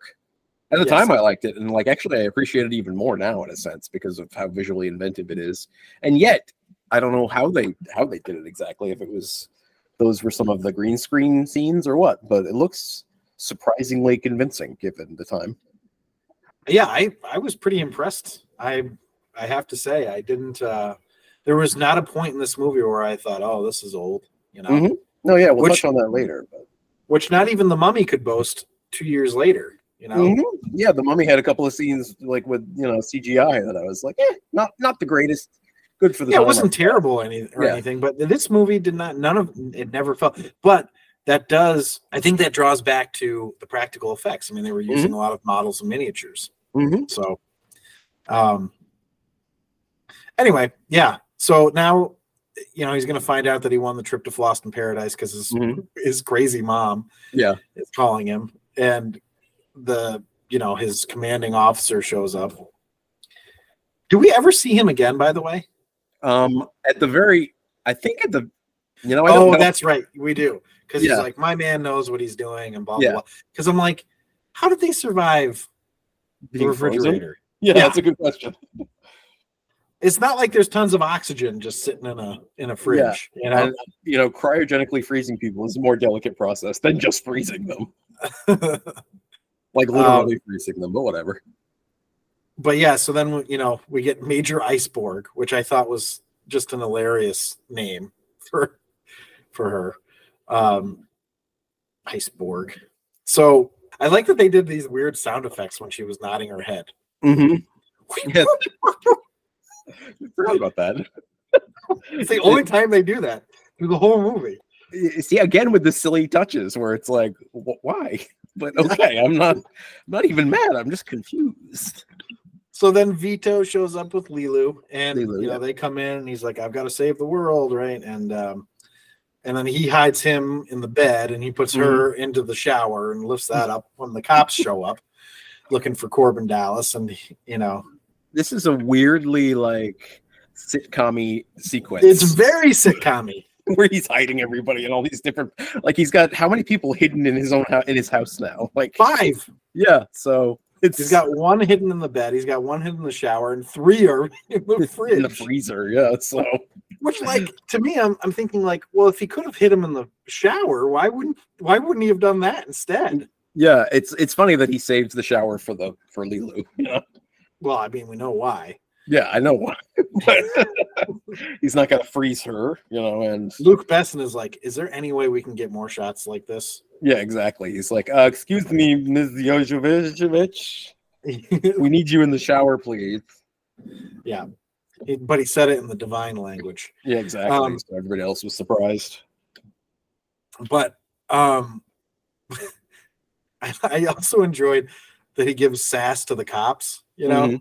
it's like negative. I am a meat popsicle. Mhm. I remember What? thinking that was really funny at the time. Yeah, It was like my favorite, second, you know, favorite little part of the movie. I was like, I'm going to talk to cops like that when I'm in the future in a cab driver. It'll show how cavalier I am about the, all of it. and then uh, then we get the next the other guy that they think is Korben Dallas, and it's uh, smoke you. You know, the entire this part with all the different Korben Dallases showing up at the airport, also very sitcom It's funny how Yeah. this movie goes goes over the edge into that so many times with like with the stream of Korben Dallases. And I love it's it's not for a minute or two, but I love the the stewardess or whatever she is, the the, the person working at the airport, her her reactions to all the Korben Dallases showing up. I love it. No, it is. It's really good. Um, now we're we're coming up to one of my favorite scene scenes Mhm. in like cinema ever, in terms of comedic moments. Yeah. Um, so yeah, they they they go and you know David, the young uh, Padawan there of Vito, is uh, is going to take he's going to be Korben Dallas, right? And he's going to go as Leeloo's husband. Um, and he gets you know he gets there and he's freaking out and The the thing that I didn't understand was they had gotten the multipass that would say Korben Dallas, and um, Bruce Willis shows up, grabs him, and he looks at him. He's like, he he picks up the multipass, looks at the multipass, and goes, "David here." I'm like, but wouldn't it say Korben? That's a good What? point. How would he know his name from looking at the multipass that says his name? I don't know. It's his own name, and somehow he intuits. And he's like, I am Korben Dallas, right? Mm-hmm. And the, you know, who is this? And he's like explaining it, like, oh, you know how love is, blah, blah, blah. Mm-hmm. And she's like, multipass. she just says Multipass. Multipath. Multipass. Yeah, she knows it's a multi bass. Anyway, her, we're in her, love. fa- her, her fascination with multipass is, is amazing. And I, I was thrilled to find out that a lot of the internet enjoys like enjoys that multipass joke so much I feel like you and I have been saying that for years. Just multipass Multipass. makes me very happy. It's it's a great one. But I love that it was like uh I, I so I go into when I watch whenever I watch this movie, I'm like dying to get to this part. Mm-hmm. It still just makes me smile every time. I could I'm watching it by myself and I smile, you know? Mm-hmm. And I love that she says it later too when they're on like he, he they take him somewhere else with Ruby Rhod Mhm. and then they look at her and she just goes multipass. Multipass. Um, it's, it's a fun way to make her character because her character could come off as way too serious. yeah. and it ma- it makes it very cute and fun. I think in a way that that also doesn't diminish from her badassery when needed. Yeah, exactly. So now we're gonna meet Ruby Rhod for the first time. I mean, we saw him in a, like a commercial Yeah, before, but we haven't seen him actually in person. And uh he's kind of incredible.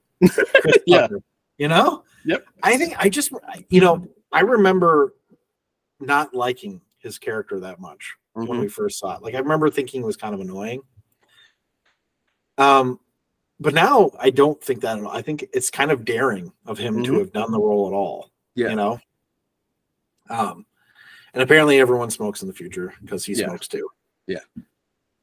But uh there's an interesting dichotomy in this, I've noticed. Because I like that they blur the lines of for gender Mm-hmm. right? Like men are wearing dresses, and it's not Yeah. like, and like Bruce Willis finds Ruby Rhod annoying, but it's not because of how he's dressed. It's just that he's like, you know, a shock jock that is he's annoyed by. You know, Yeah. nobody really gives a shit what anybody's wearing, and Mhm. which is nice. But at the same time, McDonald's workers and Yeah, and stewardesses are are all female and Mm-hmm. are all scantily clad. scantily clad with these cleavage revealing dresses for no reason. Like, right, exactly. And that's their uniform. Yeah. And everyone that's in charge is a man, mhm. except for the fifth element. That's a good point. I feel like that's an example of like the filmmakers just it not occurring to them. Right. I think so too. Which is, you know, I'm not, and I, I'm not bad. It's a product of its time, right? Mhm. So I'm Yeah, absolutely. trying to say it's like terrible for not. It's just interesting that they were like, I bet in the future, it won't matter who wears what. Mhm. Which, you know, I hope we get there someday because I think it would be better for the human race in general that we all just don't give a shit what anybody else is doing, Mhm. as long as it's not hurting anybody. And Yes. um, Speaking of clothing, I put um you know I was just looking at some some some stills from the movie for like uh for like costume design and stuff like that. How cool is this weird jacket that Bruce Willis wears at this point in the movie? yeah, I know it's It's like, awesome. it's like a short sleeve jacket somehow, and yet it looks really fucking cool. I guess that's an example. I, I as a matter of fact, I'm looking at a lot of the outfits here, and just they're so neat. I kind of wish we all dressed like that. What about Bruce Willis's crazy orange shirt that he wears throughout most of the movie? His orange shirt is interesting because of the shade of orange it is. It's so fucking bright, and also it matches her hair weirdly well. Well, I think that's why they did it. But Mhm. um, Bruce Willis has said that he really enjoyed the outfits that, Mhm. that uh, Jean Luc Picard, whatever his name is, created. We're mixing universes here. It's not good. I wonder, I Um, wonder if you can buy that, like, because that'd be that'd be a fun costume being being Korben Dallas. It would be. Oh, I have Um, a group costume idea. Korben Dallas, Korben Dallas, and Korben Dallas. Oh, And- that's a great idea. And Korben I Dallas. All the different Korben Dallases. You can you can be uh, Bruce Willis Korben Dallas because I want to be um, the second Korben Dallas who like can't keep his face straight, or the third one. I don't know what number he is. you know the one that that she. I know it's the alien Yeah. where he's like, Yeah. "Oh." Yep, that's that's gonna that's gonna be me. Um, now, the, the the last Korben Dallas who shows up, and Mm-hmm. she's like, "Listen, just fuck off. I'm sick of Korben Dallas." Her, her- Um, she plays it well. That actress, just with the like Korben Dallas. Okay, whatever. Yeah. I'm finished with this. So, but apparently Zorg ha- just has explosives in payphones. Which, by the way, I love that there's still payphones in the future. Your payphones, yeah, no, no cell phones, payphones though. It's at a payphone in a spaceport. Mhm. we have spaceports, but Mhm. payphones. And he has explosives. There, apparently. there are spaceports. I, I just got what you meant by that. There are spaceports, but no cell phones. um, so it's interesting that when he asks about getting something to wear, Mm-hmm. it's a bunch of sport jackets that come out. Yeah, You know, like everybody's wearing crazy shit, but he's like, for- yeah. yeah. They're like, well, here's all the stuff in Fhloston Paradise giant room. You know, it's just a bunch of jackets. that's a good point because sometimes in these movies, everybody will be wearing wacky things except the hero, who still has to look cool by the standards of the time the movie exists in. You know what I mean? Yeah. But You he, can't- he was still wearing crazy outfits at that point. I mean, his orange Yeah. shirt's kind of crazy. Crazy, but not as out there as say Ruby Rhod's one his leotard. His, Or Ray. Yeah, yeah, good point. So they have to have like some some connection to reality. I Yeah, I just guess so. I just skipped the Ruby Rhod's hair. I just I forgot about Ruby Rhod's haircut. Just want to mention that again. oh, I, yeah. I love that Bruce Willis looks at it. mm-hmm. No, like- I I often feel like Korben Dallas with the Ruby Rhod scenes where people ask me questions and yeah, he's, just like, uh huh. yeah, I don't really know what people want from me sometimes. So I I uh, I identify with the character at that moment where okay. um, so it'd get a high score on the character relatability. Absolutely. I mean, that's. I think we should add that just for this. And it's a one. It's like a one, like a like a whole jumpsuit thing that Ruby Rhod's wearing, except with the weird Yeah. collar and it's leopard. It's fantastic. Yeah. It's it's really interesting. Mhm. Uh, so I now we go to the concert, right? Mhm. Plava Laguna's concert, and um and does this mean that Ruby is broadcasting this whole concert for free? I guess so because I, I, I can't imagine that they edit out just the singing and we just get him commenting on something we can't hear. But I know it's really bizarre. maybe he's got exclusive broadcasting rights. and we're gonna, you know, Gary Oldman, you know, Zorg is gonna be like, if you want something right, you gotta, gotta do it yourself. and um, he's a little over the top in this. one of his one it's it's one of his many weird line deliveries in this movie. Yeah. And then he goes in, you know, and he like sh- Leeloo has a like an amazing fight scene, right? While Mhm. Laguna Plava Laguna is singing and um and then he comes in and like basically shooting at her. Mhm. Somehow somehow misses her and uh gets back in his ship and then they're not here. It's very like, okay, Gary. I Um, get that you don't want to be in this movie, but yeah, you know, but maybe your- try a little harder. your decisions are are strange and yet also somehow somehow effective in retrospect. I know. I kind of got the impression that he was purposefully being being weird. over the top. I think Yeah. he was. You know, I think that's how he saw the character as being played, which uh, you know he's not wrong. I mean, it's Yeah. comic, right? Plava Laguna gets shot, right? Because Mm-hmm. the, the Mangalores are taking over the Mhm. over the ship, and uh how was she planning on getting the stones out if she hadn't been shot? That's a good question. Um, maybe her species can secrete stones when needed. I don't know. Gigantic stones. How did they get all four of those inside of her? I don't know. Uh, I, little, almost teenage body. more. I know. Um, more information needed about this species anatomy. Yeah, exactly. and then um you know, now we get to have the moment that uh that I don't know if we've been waiting for, but it's a great moment where we get to see Bruce Willis just be a badass. Mhm. Yeah, and uh, the first, well, there's a chase scene, but this is like the big action sequence set of the of the film. Right, exactly. And he's he's fucking awesome in it. Mhm. And uh This is a good example of the of the actor sort of, and uh, it, it's a good version of like the actor's reputation preceding it, preceding him in a sense. yeah, I mean this in a good way because like we're expecting him to do that, like you said, and so it's very fulfilling when we actually get to see him do the action star stuff. that's yeah, that's a good way to put it. And you know, and it's not a letdown. Yeah, yeah, absolutely.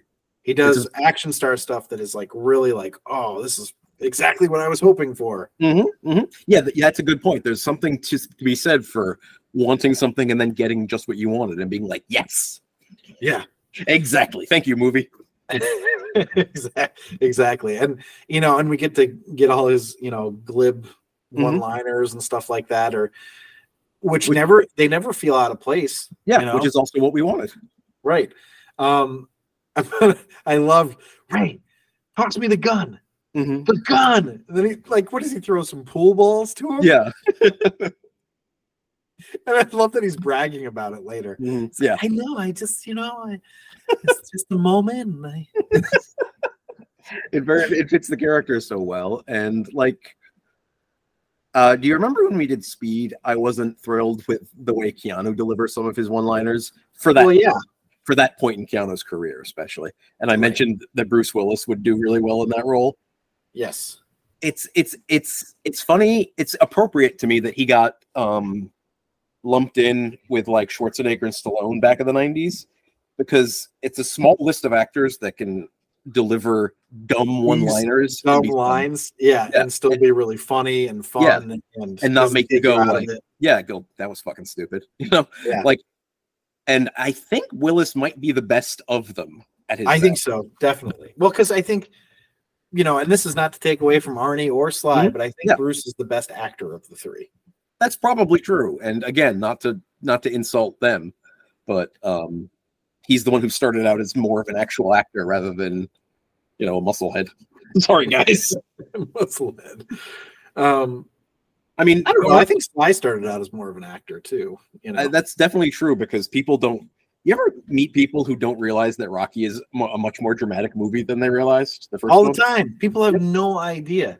Yep. I mean, I so I was telling so Sarah as an example, I was like, we need to watch Rocky. She's like, I don't care about Rocky. I'm Mm-hmm. Yeah, like, trust me, watch the first Rocky. Mhm. And she didn't. She's like, this is really beautiful. And I'm Yeah. like, I know it's Exactly. so good.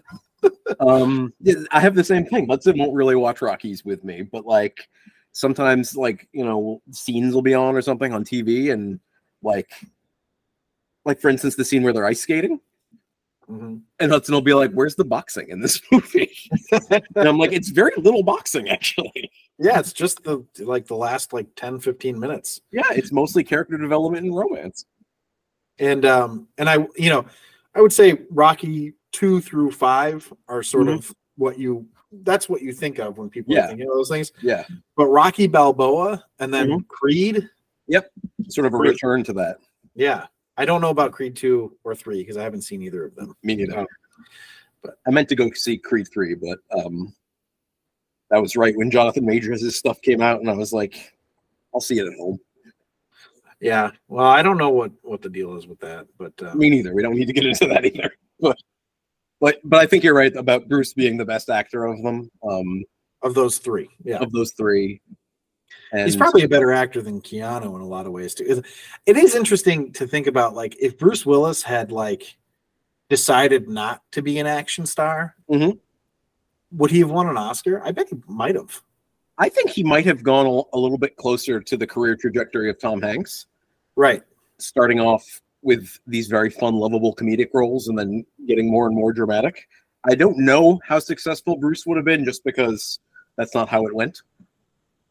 Well, yeah, you know, and the thing is of like his he had moonlighting, right? Mhm. Yeah. And then he got Die Hard. Mhm. And Die Hard made him. And he and you know, and I don't I'm not blaming Bruce for this at all, but he was like, okay, well, I liked making this. I'm gonna keep making movies like this. Mhm. You know, Exactly. make a lot of money. yeah, make a lot of money, and I presume have some fun. I don't know. I don't know, but it seems like some of these movies it was it might I- have been fun to make. I had heard that at this point in his career, he was sort of known for being hard to work with. Yeah, I yeah. mean, Kevin said that. Smith has this whole thing about how he was terrible to work with, but um, anyway. What was, So was that from the from the Tracy? Not Tracy. The Tracy Morgan, yeah. the Tracy Morgan. Yeah, is that from that movie? out. Yeah. He said it. He, Kevin Smith is literally. He, I think his words were it was soul crushing to work with Bruce Willis.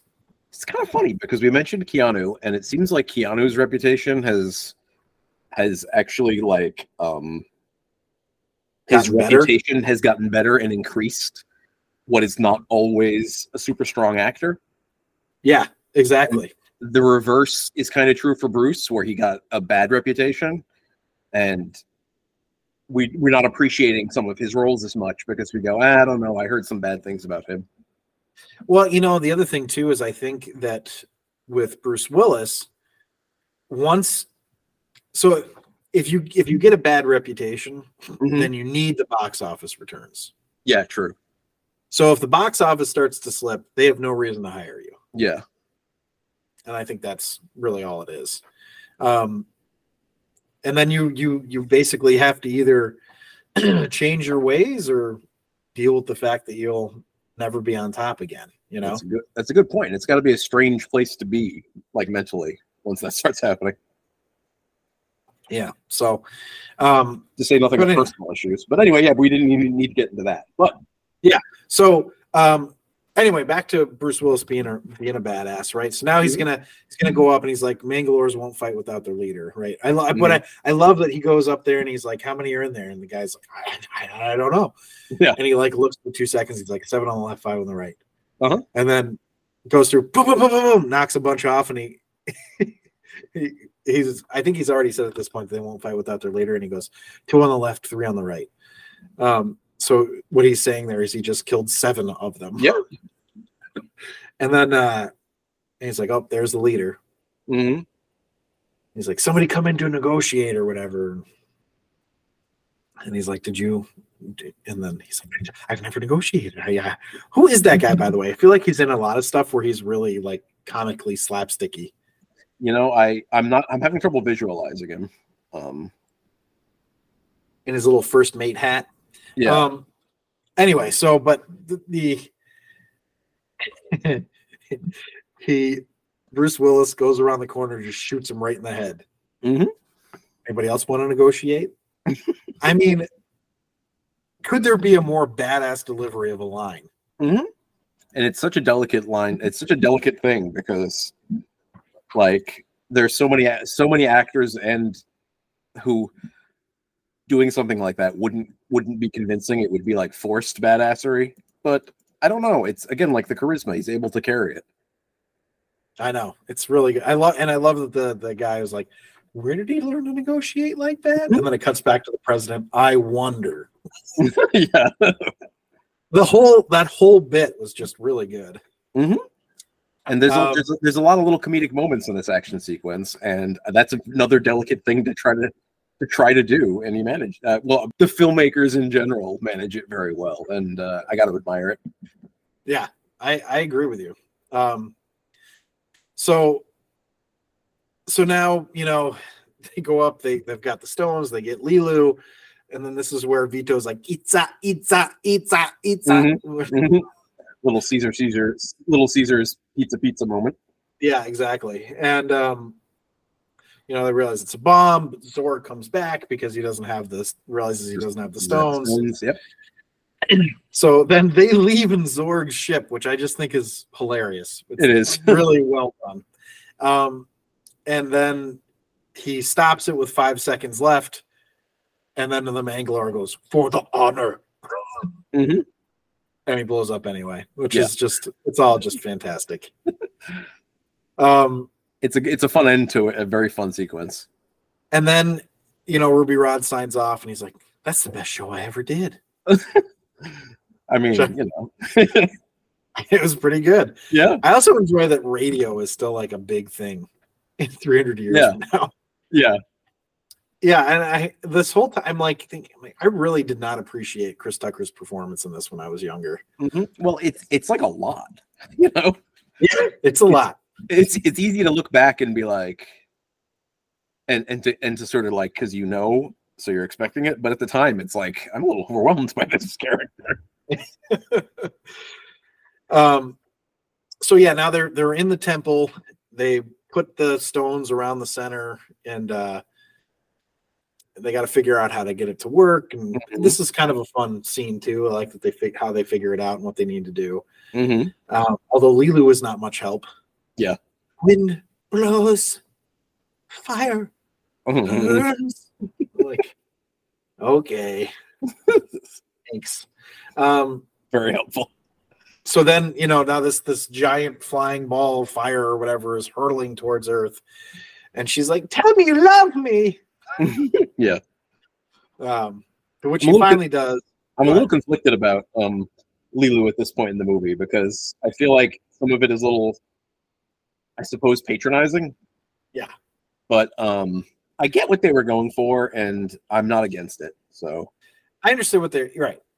She, she's And- learning about life and the way Yeah. everything you build you use to destroy. I get it. I get what, it, what's happening. kind of it's kind of a shame that you know it had to be the woman character that this happens to because like the implication being that oh well women are emotional but i i, I think that that was just a byproduct It- and it's not like some grand statement about women not being badass or action stars or something Well, yeah, I mean, she has some kick-ass scenes. So, yeah i actually love the, the, the scenes where she's fighting yeah, I, I, they're excellent.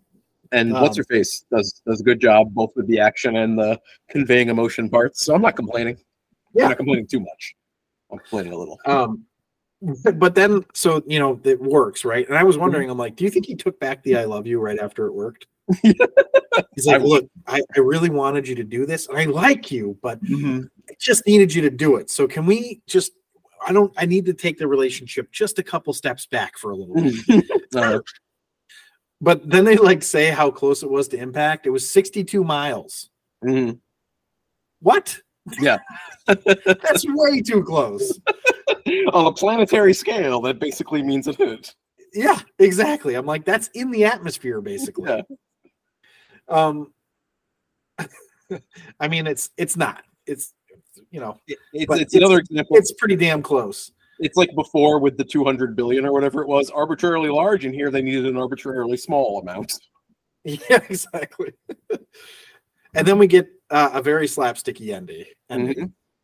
you know, the guy's like, "They're ah, ah," and then he's miming like, I don't know, coupling, I guess. Yeah, what he's miming there. I don't know who has sex like, but yeah. uh, and then they talk to his mom and they all like hold the phone like, like Uh-huh. it's disgusting. Yeah. And then it ends. That's we see we we see them kissing and then it ends. It's like, all right, it's an interesting ending. It is rather. I uh, I find it to work, but at the same time, Yeah, it, no, I I liked it. Um, so it sounds like you and I the, the rank is going to go well for this because that's where we are right now. We've Mhm. we've finished the movie overview. We're headed to our last segment, which is the rank. the rank. A rank. We're going to rank it based on 10 categories story, acting, originality, action sequences, chase slash fight scenes, film coherence, hero appeal, villain appeal slash hatred, supporting characters appeal, and the final showdown. We're, as said, as I said earlier, we're going to rank them all these categories on a scale of one to five, one being the worst, five being the best. And the first Hmm. category is story, and I Hmm. start. And after talking about it, I almost I'm I don't know. I don't know. I feel like maybe I made the wrong choices with my rankings, but I gave it a 3.25. hmm I think it's an above average story, but I think it's a little too simplistic. Yeah. So there's just an evil ball of fire going towards Earth that has sentience, I Yeah. guess. And is very Um, scary if you talk to it. Yeah, and, and its goal is to wipe out Earth specifically. it's a fun adventure story, uh, but it's it's also a little light on substance. I think it it doesn't change the fact that I thoroughly enjoyed it. Just Mhm. you know, light on substance. What what what do you have?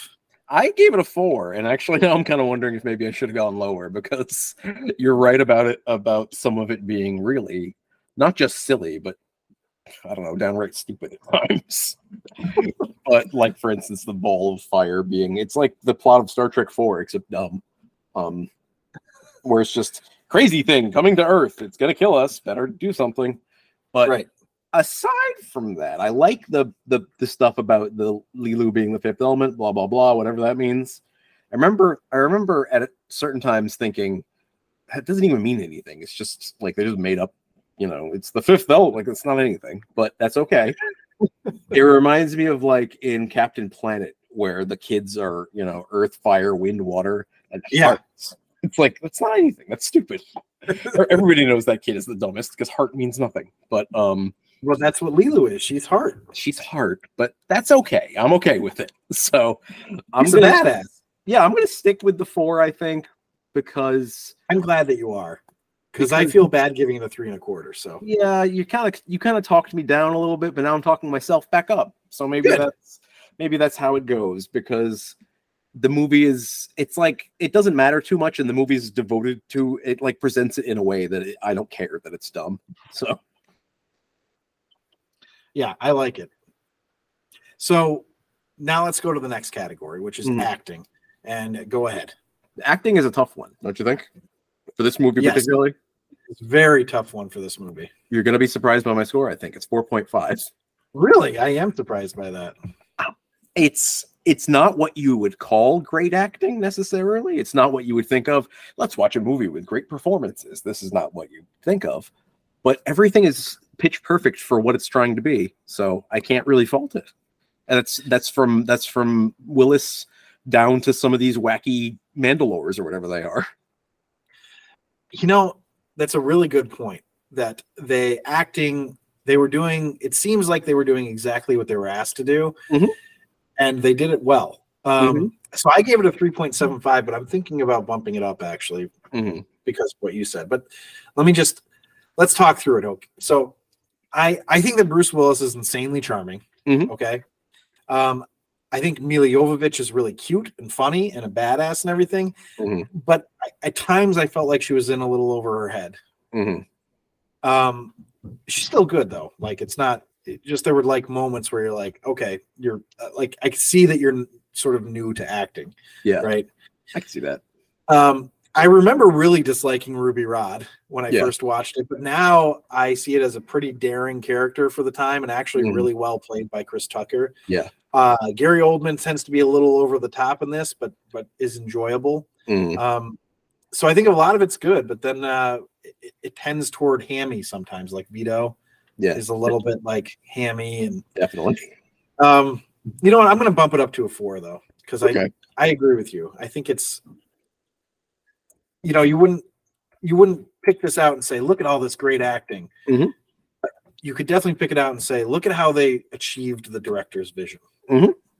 So, and you and you might not think the director's vision was that well advised, but that that doesn't reflect on the actors who were paid to do a job. You know, it Right, reminds me a little bit of it reminds me a little bit of the Mummy, where like so much of it is goofy as hell, but that is the point. So I don't know. Right, right. No, it's a, it's a good point.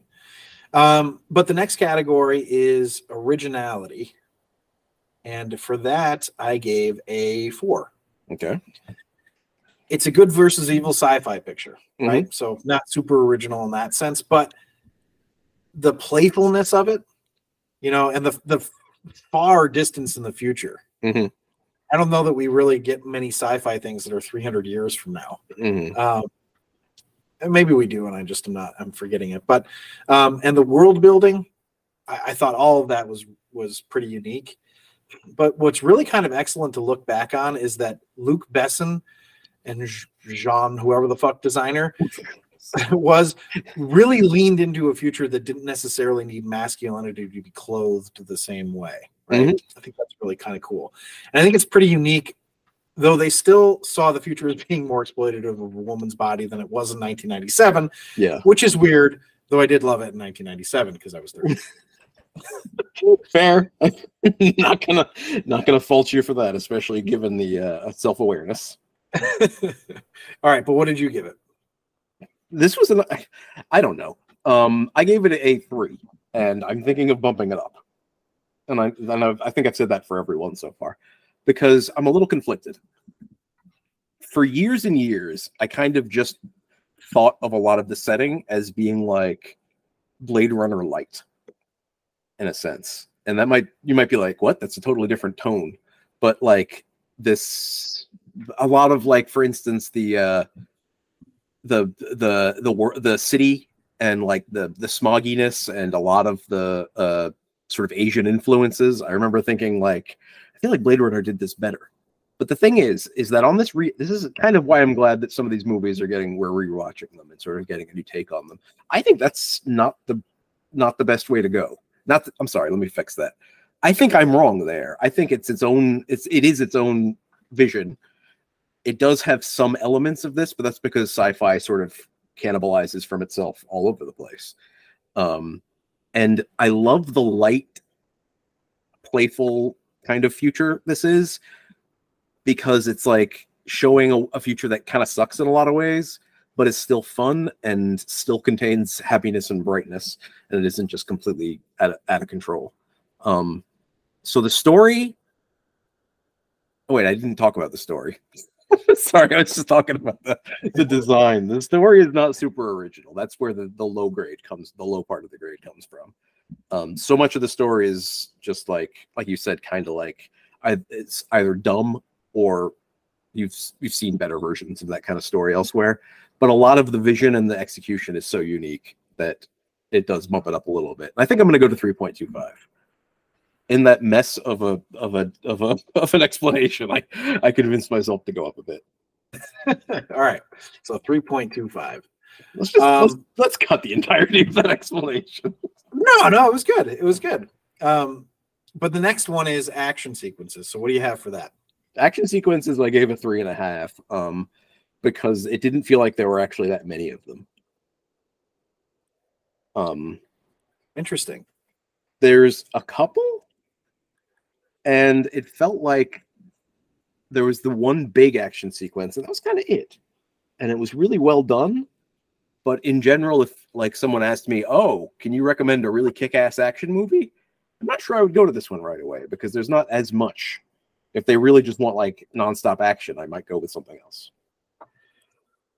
Well, I have to say that uh, I'm rethinking my score already because I gave it a five. oh wow that's And- different from what i gave it Well, so my thinking was I was thinking about the action sequences, right? Mhm. Which were, you know, essentially the the one big action sequence, right? But Mhm. then um so there was there's a fight scene, there's a couple there's a fight scene and a chase scene and an action sequence, Mhm. basically. And um I don't know, I just I I couldn't think of a fault Mhm. with it. I see what you're saying about there just not being very many, but you know the action sequence that it had was like amazing i Mhm. i couldn't think of anything wrong with it um i did keep thinking the whole time i was like well it's not they're not a it's not a five. Hmm but then i couldn't decide why so i was like well i'm just gonna go with a five. That's And perfect. maybe- that's I thought maybe- fair. and i thought well maybe he'll convince me otherwise Um, which you kind of did. you see the, the that one big action sequence is that the final showdown or is that so no i don't think it is. I think the final showdown is when they when they line up the fifth element and they stop the the rock. Okay um that's a good point i think i might have to reconsider my final showdown grade then because i was considering the big fight at the opera house to be the final showdown we'll get Well, there Yeah, so let's think about it. All right, because I'm I'm going to keep mine as a five because I consider that action sequence to be perfect. okay and it's the only action sequence really in it, so I'm going to keep it. um um, i i'm gonna put mine up a little bit then let's put Okay. mine up by like a point two five So three point seven five. because I was considering that to be part of the final showdown. So that's going to bring my final showdown grade a little bit down a little bit, but that's okay. Well, that makes sense. Yeah. Um, all right, so then we go to chase and fight scenes, and that I also gave a five. Okay. Uh, the police chasing Leeloo is Mhm. excellent. The Mhm. fight scene with Leeloo f- fighting the, the Mangalores is really Mhm. well done. And you know, and considering she had never done action previously, it's pretty darn impressive. Mhm. Um, I also really enjoyed the style of it with them fighting with an opera in the background. I thought that was Mhm. really creative and well done. So yeah, I, I I loved the fight scenes in this. But what about you? I gave it a four and a half for exactly the same reason. The that's another one that in my memory I kind of considered the um the fight scene at the opera house to be a little cheesy. Um, that she's like mirroring the opera the singer's moves and stuff like that. But this time watching it through, it absolutely worked. It was cheesy, but like it knows that it's not a problem, and it completely worked for me. And Milla Milla Jovovich sells it very well. Um, Well, also didn't they showed that this uh this alien being the the diva there Mhm. has telekinetic ability. So I Mhm. always took it as like she knew what was going on in the room. yeah ex- you're absolutely right um that's why you know i'm kind of glad to to revisit some of these and realize that my memory of it wasn't exactly accurate. Um so i think i i didn't quite give it a five again because of uh volume. The quality the, the what's there is is high quality but there isn't so much there. And actually uh the chase scenes were were particularly good in in my view. The from when Yeah. she's when she's running from the police that is excellent and it's early in the movie so it's good because it adds it adds some excitement to what is otherwise little almost-. There's almost two. There's basically two chase scenes back to back. yeah and then there's them the chasing cab, through the building, and then Mhm. there's the cab chase. both of which are good so it's like Both a, of which are really excellent. Yeah. yeah it's a good continuation Um. All right. So the next category is film coherence, and what do you have for that? I gave that a four and a half too because I couldn't think. Again, as long as you're inv- as long as you go along with what is presented, the vision of everything, everything is really fun and and and and works. I could see someone thinking the movie's a mess. I would buy that perspective from from someone if they presented it to me because of how out of nowhere a lot of things are, of the tone being consistent, but at the same time, like inadvisable. Like I could see someone being like, if you want to make a sci-fi action epic, you don't just add all this silliness. But the silliness, the silliness is part of the point. So the fact that it occurs constantly and is sometimes out of nowhere is perfectly fine for me. So I gave it a 3 Mhm. and this is coming from somebody who absolutely loves this movie. All Mhm. right, so I think the movie goes about itself in an understandable way, Mhm. right? Um, it's not incoherent at a high level from like a high level view. Mhm. It goes along. There's not wasted scenes, right? It it, it flows. Mhm. It's when you dive just a little bit deeper that Mhm. it gets a little odd, right? Yeah. It's very contradictory at times. Like when the aliens are, are like, only life's important, time to kill some dudes, right? and and Zorg is helping Mr. Shadow, Yeah. but why? Yeah. Right? I mean, I think the motivations for the key parts of the plot are just very lacking. Mhm. Okay, so it'd be one thing if it was a giant ball of fire that was going towards Earth, you know, and we just had to stop it, like Mhm. Armageddon or Deep Impact, right? Like those, that kind of a thing. But we have it, it's, it has sentience. It's like it wants to kill Earth. Mhm. Why? It's a good point. It never really gets into. I mean, it's uh, it sounds kind of silly to be like, well, what's Mister Shadow's motivation? But really, like, we don't even know what Mister Shadow is. It's Right. Just, it's just, bleh. it's Right, just a bad so- guy. So to So- me, it's like it's the the the coherence is there in terms of structure of the Mhm. movie, but the the story coherence is really like kind of lacking, which Yeah. does not take away from the entertainment value. By the way, I love Uh-huh. it. It's just you know to me, it's just kind of average. Yeah, I think you make a good point. Well, let's go to uh let's go to the next one, which is hero appeal. Um, I'm curious if we're gonna be close on this one, I am too. um, because I gave it a five. Okay. Bruce Willis at his charmiest, you know. Mhm, mhm. I absolutely love Korben Dallas, and he's confident without seeming arrogant. Um, his repartee with Leeloo is just so much fun. I mean, he's great. He's Mhm. great. You're rooting for him the whole time. Um, what what a- what about you? What do you got? I get four and a half, pretty much the same. We're close. Yeah, I uh, didn't go five because I didn't love a lot of the. I don't know. I didn't love some of the character as as written, and I feel like if anybody other than Bruce Willis had played it, had played it, it would have not worked. And I feel like it's his it's his natural charisma as an action star that saves it in some sense. But um, that's a really stupid way to say it. Let me rephrase it because it's not that it saves it, but it does elevate it to a much better place. Whereas, yeah, I like, that. whereas if it was a someone a lesser action star, it wouldn't be fun because, like you said, it wouldn't radiate the confidence, but also the the the, quiet confidence. It wouldn't radiate that, and um, so that's why I just didn't go perfect. But four and a half is pretty darn good. Yeah, I'll say four and a half Yeah. is great. So now we'll go to villain appeal slash hatred. So what do you have for that? I gave that a two.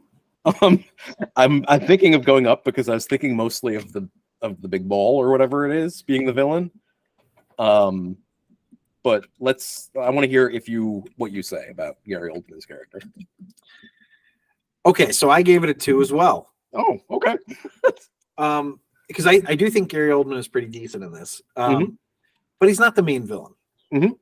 Right. Uh, But even if he was the main villain, I still don't think it'd be a great score. Yeah. You know, I, I think it'd probably be like maybe 3.5, 3.75.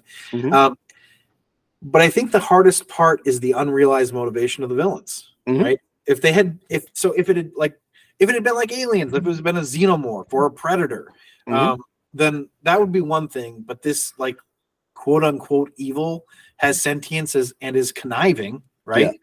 Um, but we don't know why. Mm-hmm. just know it wants to kill everybody. Um, and I know, and, and I guess you know, you could say, well, it's just an evil, right? It, it Mhm. wants to kill everybody because it's evil and wants to kill everybody. But to me, that's not like um, that. That doesn't drive any sort of appeal or hatred for me. It's just kind of like, Yeah. okay, gotta stop just- the ball. Yeah, it's an impetus for the plot to move on. Yeah, it's not. It's not actually a, a, a compelling character at all. Yeah. I mean, it's not But- a character basically. I mean, if you if you were to say villain appeal is just that ball, Yeah. then it's like a one, you know, Yeah. one and a half. But I, I elevated a little bit because I don't think you can. I don't think you can take Zorg out of villain appeal. Mm-hmm. So, um, anyway, all right. So then we go on to supporting characters appeal, and for that I gave a four point two five. Mhm. I really enjoy most of them. Uh, I think Tiny Lister as the president is kind of awesome. Mhm. Uh, Ruby Rhod is excellent. Vito Cornelius and David are fun, although kind of hammy. Um, the, the you know a little slapsticky, right? But that's fine. Took me. They, I think there was all there were a couple times with Cornelius where he took me out of it a little bit, like the itza itza itza, and when he fainted. Yeah. Right. But that's not. Anyway, it doesn't matter. Um, and I thought Zorg was decent, but kind of two dimensional, you know, because we don't understand his motivation other than like I guess he wants to be rich. Yeah. I don't really get that one. But yeah, that's it. Um, I- you know, I think it's good grade. What do you have? 4.75 i i really like all the supporting characters um it's it's probably just because i was having a blast watching the damn thing um, Me too.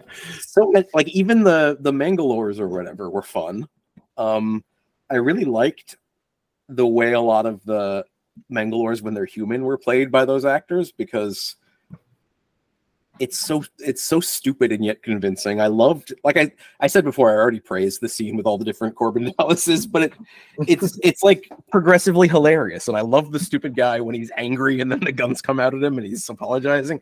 Yeah. It's it's all funny. Even the I mean, all, all the way down to the the the flight attendants are all funny. I don't know, everybody's funny. Yeah, I mean, and I I don't know that that scene goes off so well without uh, the the good acting of the Precisely. the cashier in that role, you know, Mhm. or whatever you call Yeah, her. whatever she is, yeah. the, the the the airline person. It doesn't matter. But yeah, it's it's all really well done and fun. So I can't you know, like well done actors for being wacky wacky in just the right way. All right, well, that brings us to our final showdown. What do you have for that? Well, I had initially given that a four and a half because of the big opera house shootout, but I went I put that down. I put that up So this one is going to go down, but not even correspondingly. Um, because if it's just the ending part, I think that's closer to like a three and a half. In that it's good, probably a, a very satisfying ending for the movie in general, but not that exciting. So Well, mm, you're going to be surprised by this. mhm. Three and a half. oh, okay. Um, You know, a So- couple of these I was thinking, "Oh, man, this is kind of a weird score for me to give it. And then like for the two for for uh villain appeal hatred, I was like, oh no, he's gonna be so weirded out by the score, but then you gave it a two too. So I guess I guess we're pretty much on the same page in a lot of ways. I think it's that we both really loved this movie, so we Mhm. neither of us wanted to disappoint the other by giving Yeah. low scores. yeah, But I'm glad that we stayed true to the ranking. Mhm. So, um, but yeah, I, I mean, it's it's very cathartic and cool when they get the uh, the five elements together and Yeah. win. You know, Mhm. so I, I gave it points for that. But I don't particularly like that he he has to tell her he loves her for her to Mhm. finish the job. yeah. Um, I'm okay with the trying to convince her, but it felt a little like kind of forced the love Yeah. part.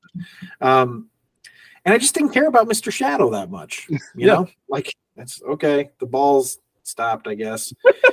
um, I do want to see the prequel, Mhm. right? Where they they do this, you know, five thousand years before, Mhm. and they stop the ball, and that's what has become the moon. Mhm. I like the premise there. Um, uh, you know, and, and I mean, I get that we don't want him to win, you know, because it's Mhm. the apocalypse, but eh, you know. So, oh um, well. But yeah, but I thought the, the catharsis of the moment of getting it all together and, you know, the the scream that goes up into the air and stops the ball. I mean, that's that's good. That's worth Mhm. that's worth an above average score, but I don't think it's worth much more than that. You're probably right. All right, well, that's the rank. I Um, did too. it got a 78.25, Hmm. which means it is 0.9 below Spider Man and 1.95 above Speed. Huh. That's that's very middle of the pack. I was expecting it to be a little higher, but I think that's because It's because of the categories. Yeah, yeah. If it was just fun watching, Yeah. it would be extremely high in my view. But I agree. I, I think that if you if you took this and we just did like I'm going to rank it on a scale of one to five for how much I like the movie, Mhm. And then you did the same. This would this would be like four point eight five. You know, yeah. um, but it's not that because you know we're trying to do it a little bit deeper than just I liked it, right? You know, we're trying to give you a, a breakdown of what makes a good action movie, right? that would be a goofy podcast. Did you like it? Uh huh. Join us next time. and I, you know, and I think that 78.25, while it is sort of in the middle, I, I think that's still like that's still pretty good. I mean, it's it's right, it's two points below Hero, which by the way, if I hadn't upped the final showdown score on that one, Mhm. it'd be tied with Hero right now. That's interesting to think of. So, you know, I don't think it's in bad company. I mean, it's only five points away from Predator. Yeah. So, um, anyway, it's the it's the best action movie of 1997 because Oh. the only one we've The only done. one? Yeah, that's okay. But hey, you know what? Thank you everybody for listening. Um, if you'd like to see an updated list of our rankings, you can see that on our website at the rankwithjohnandzac.com. You can become a patron on Patreon at the rank uh, at patreon.com slash the rank podcast and listen to these episodes before anybody else. Or you know, you could even have a moment on the podcast with podcast with us if you'd like. We'll, you know, you'll get to have your say on on whatever movie we're we're uh, ranking that week, right? Mhm. We'll let you know. We're like, hey, we're gonna have you on this episode. This is the movie that we'll be ranking. If you want to watch it beforehand, and you know, you can come on the rank and give us a breakdown, right? And be like, you what two are stupid. Yeah, or you two are super smart and I love you. Um, actually, don't do that. That's, that's bad radio. Yeah. Yeah. because apparently we're on the radio. Ruby Rhod agrees with me. Trust me. he Um, does. I was, I was just thinking next next next episode, I think I'm gonna do entirely as Ruby Rhod. or maybe you know you don't want to be like uh putting yourself out there being on an episode but you just want us to say your name we'll give you a shout out you know that's what you get if you become a patron but Um, you know, if engaging with money isn't what you want to do, I totally get that. Mhm. Shoot us an email at the rank uh, at the rank with John and Zac at protonmail.com or tweet at us at the rank podcast. We'll answer you. You can write comments on our on our website if you want. We're happy to uh we're happy to interact. So Mhm. we're looking forward to hearing from you. Please, please send it um your engagements our way. Um Mhm. but either way you want to do it, you can check us out next week when we're ranking The Equalizer, starring Denzel Washington and directed by Antoine Fuqua, the 2014 movie. Um, that we're doing that because next week The Equalizer 3 comes out. So I assume you'll all be seeing that in the theaters. Will it hold up to The Equalizer 1? Uh, well, we won't find out, but you can tell us if you if you think it does. Yeah. the Equalizer 2, forget. Who cares? Well, goodbye, everyone. And Api Poussin.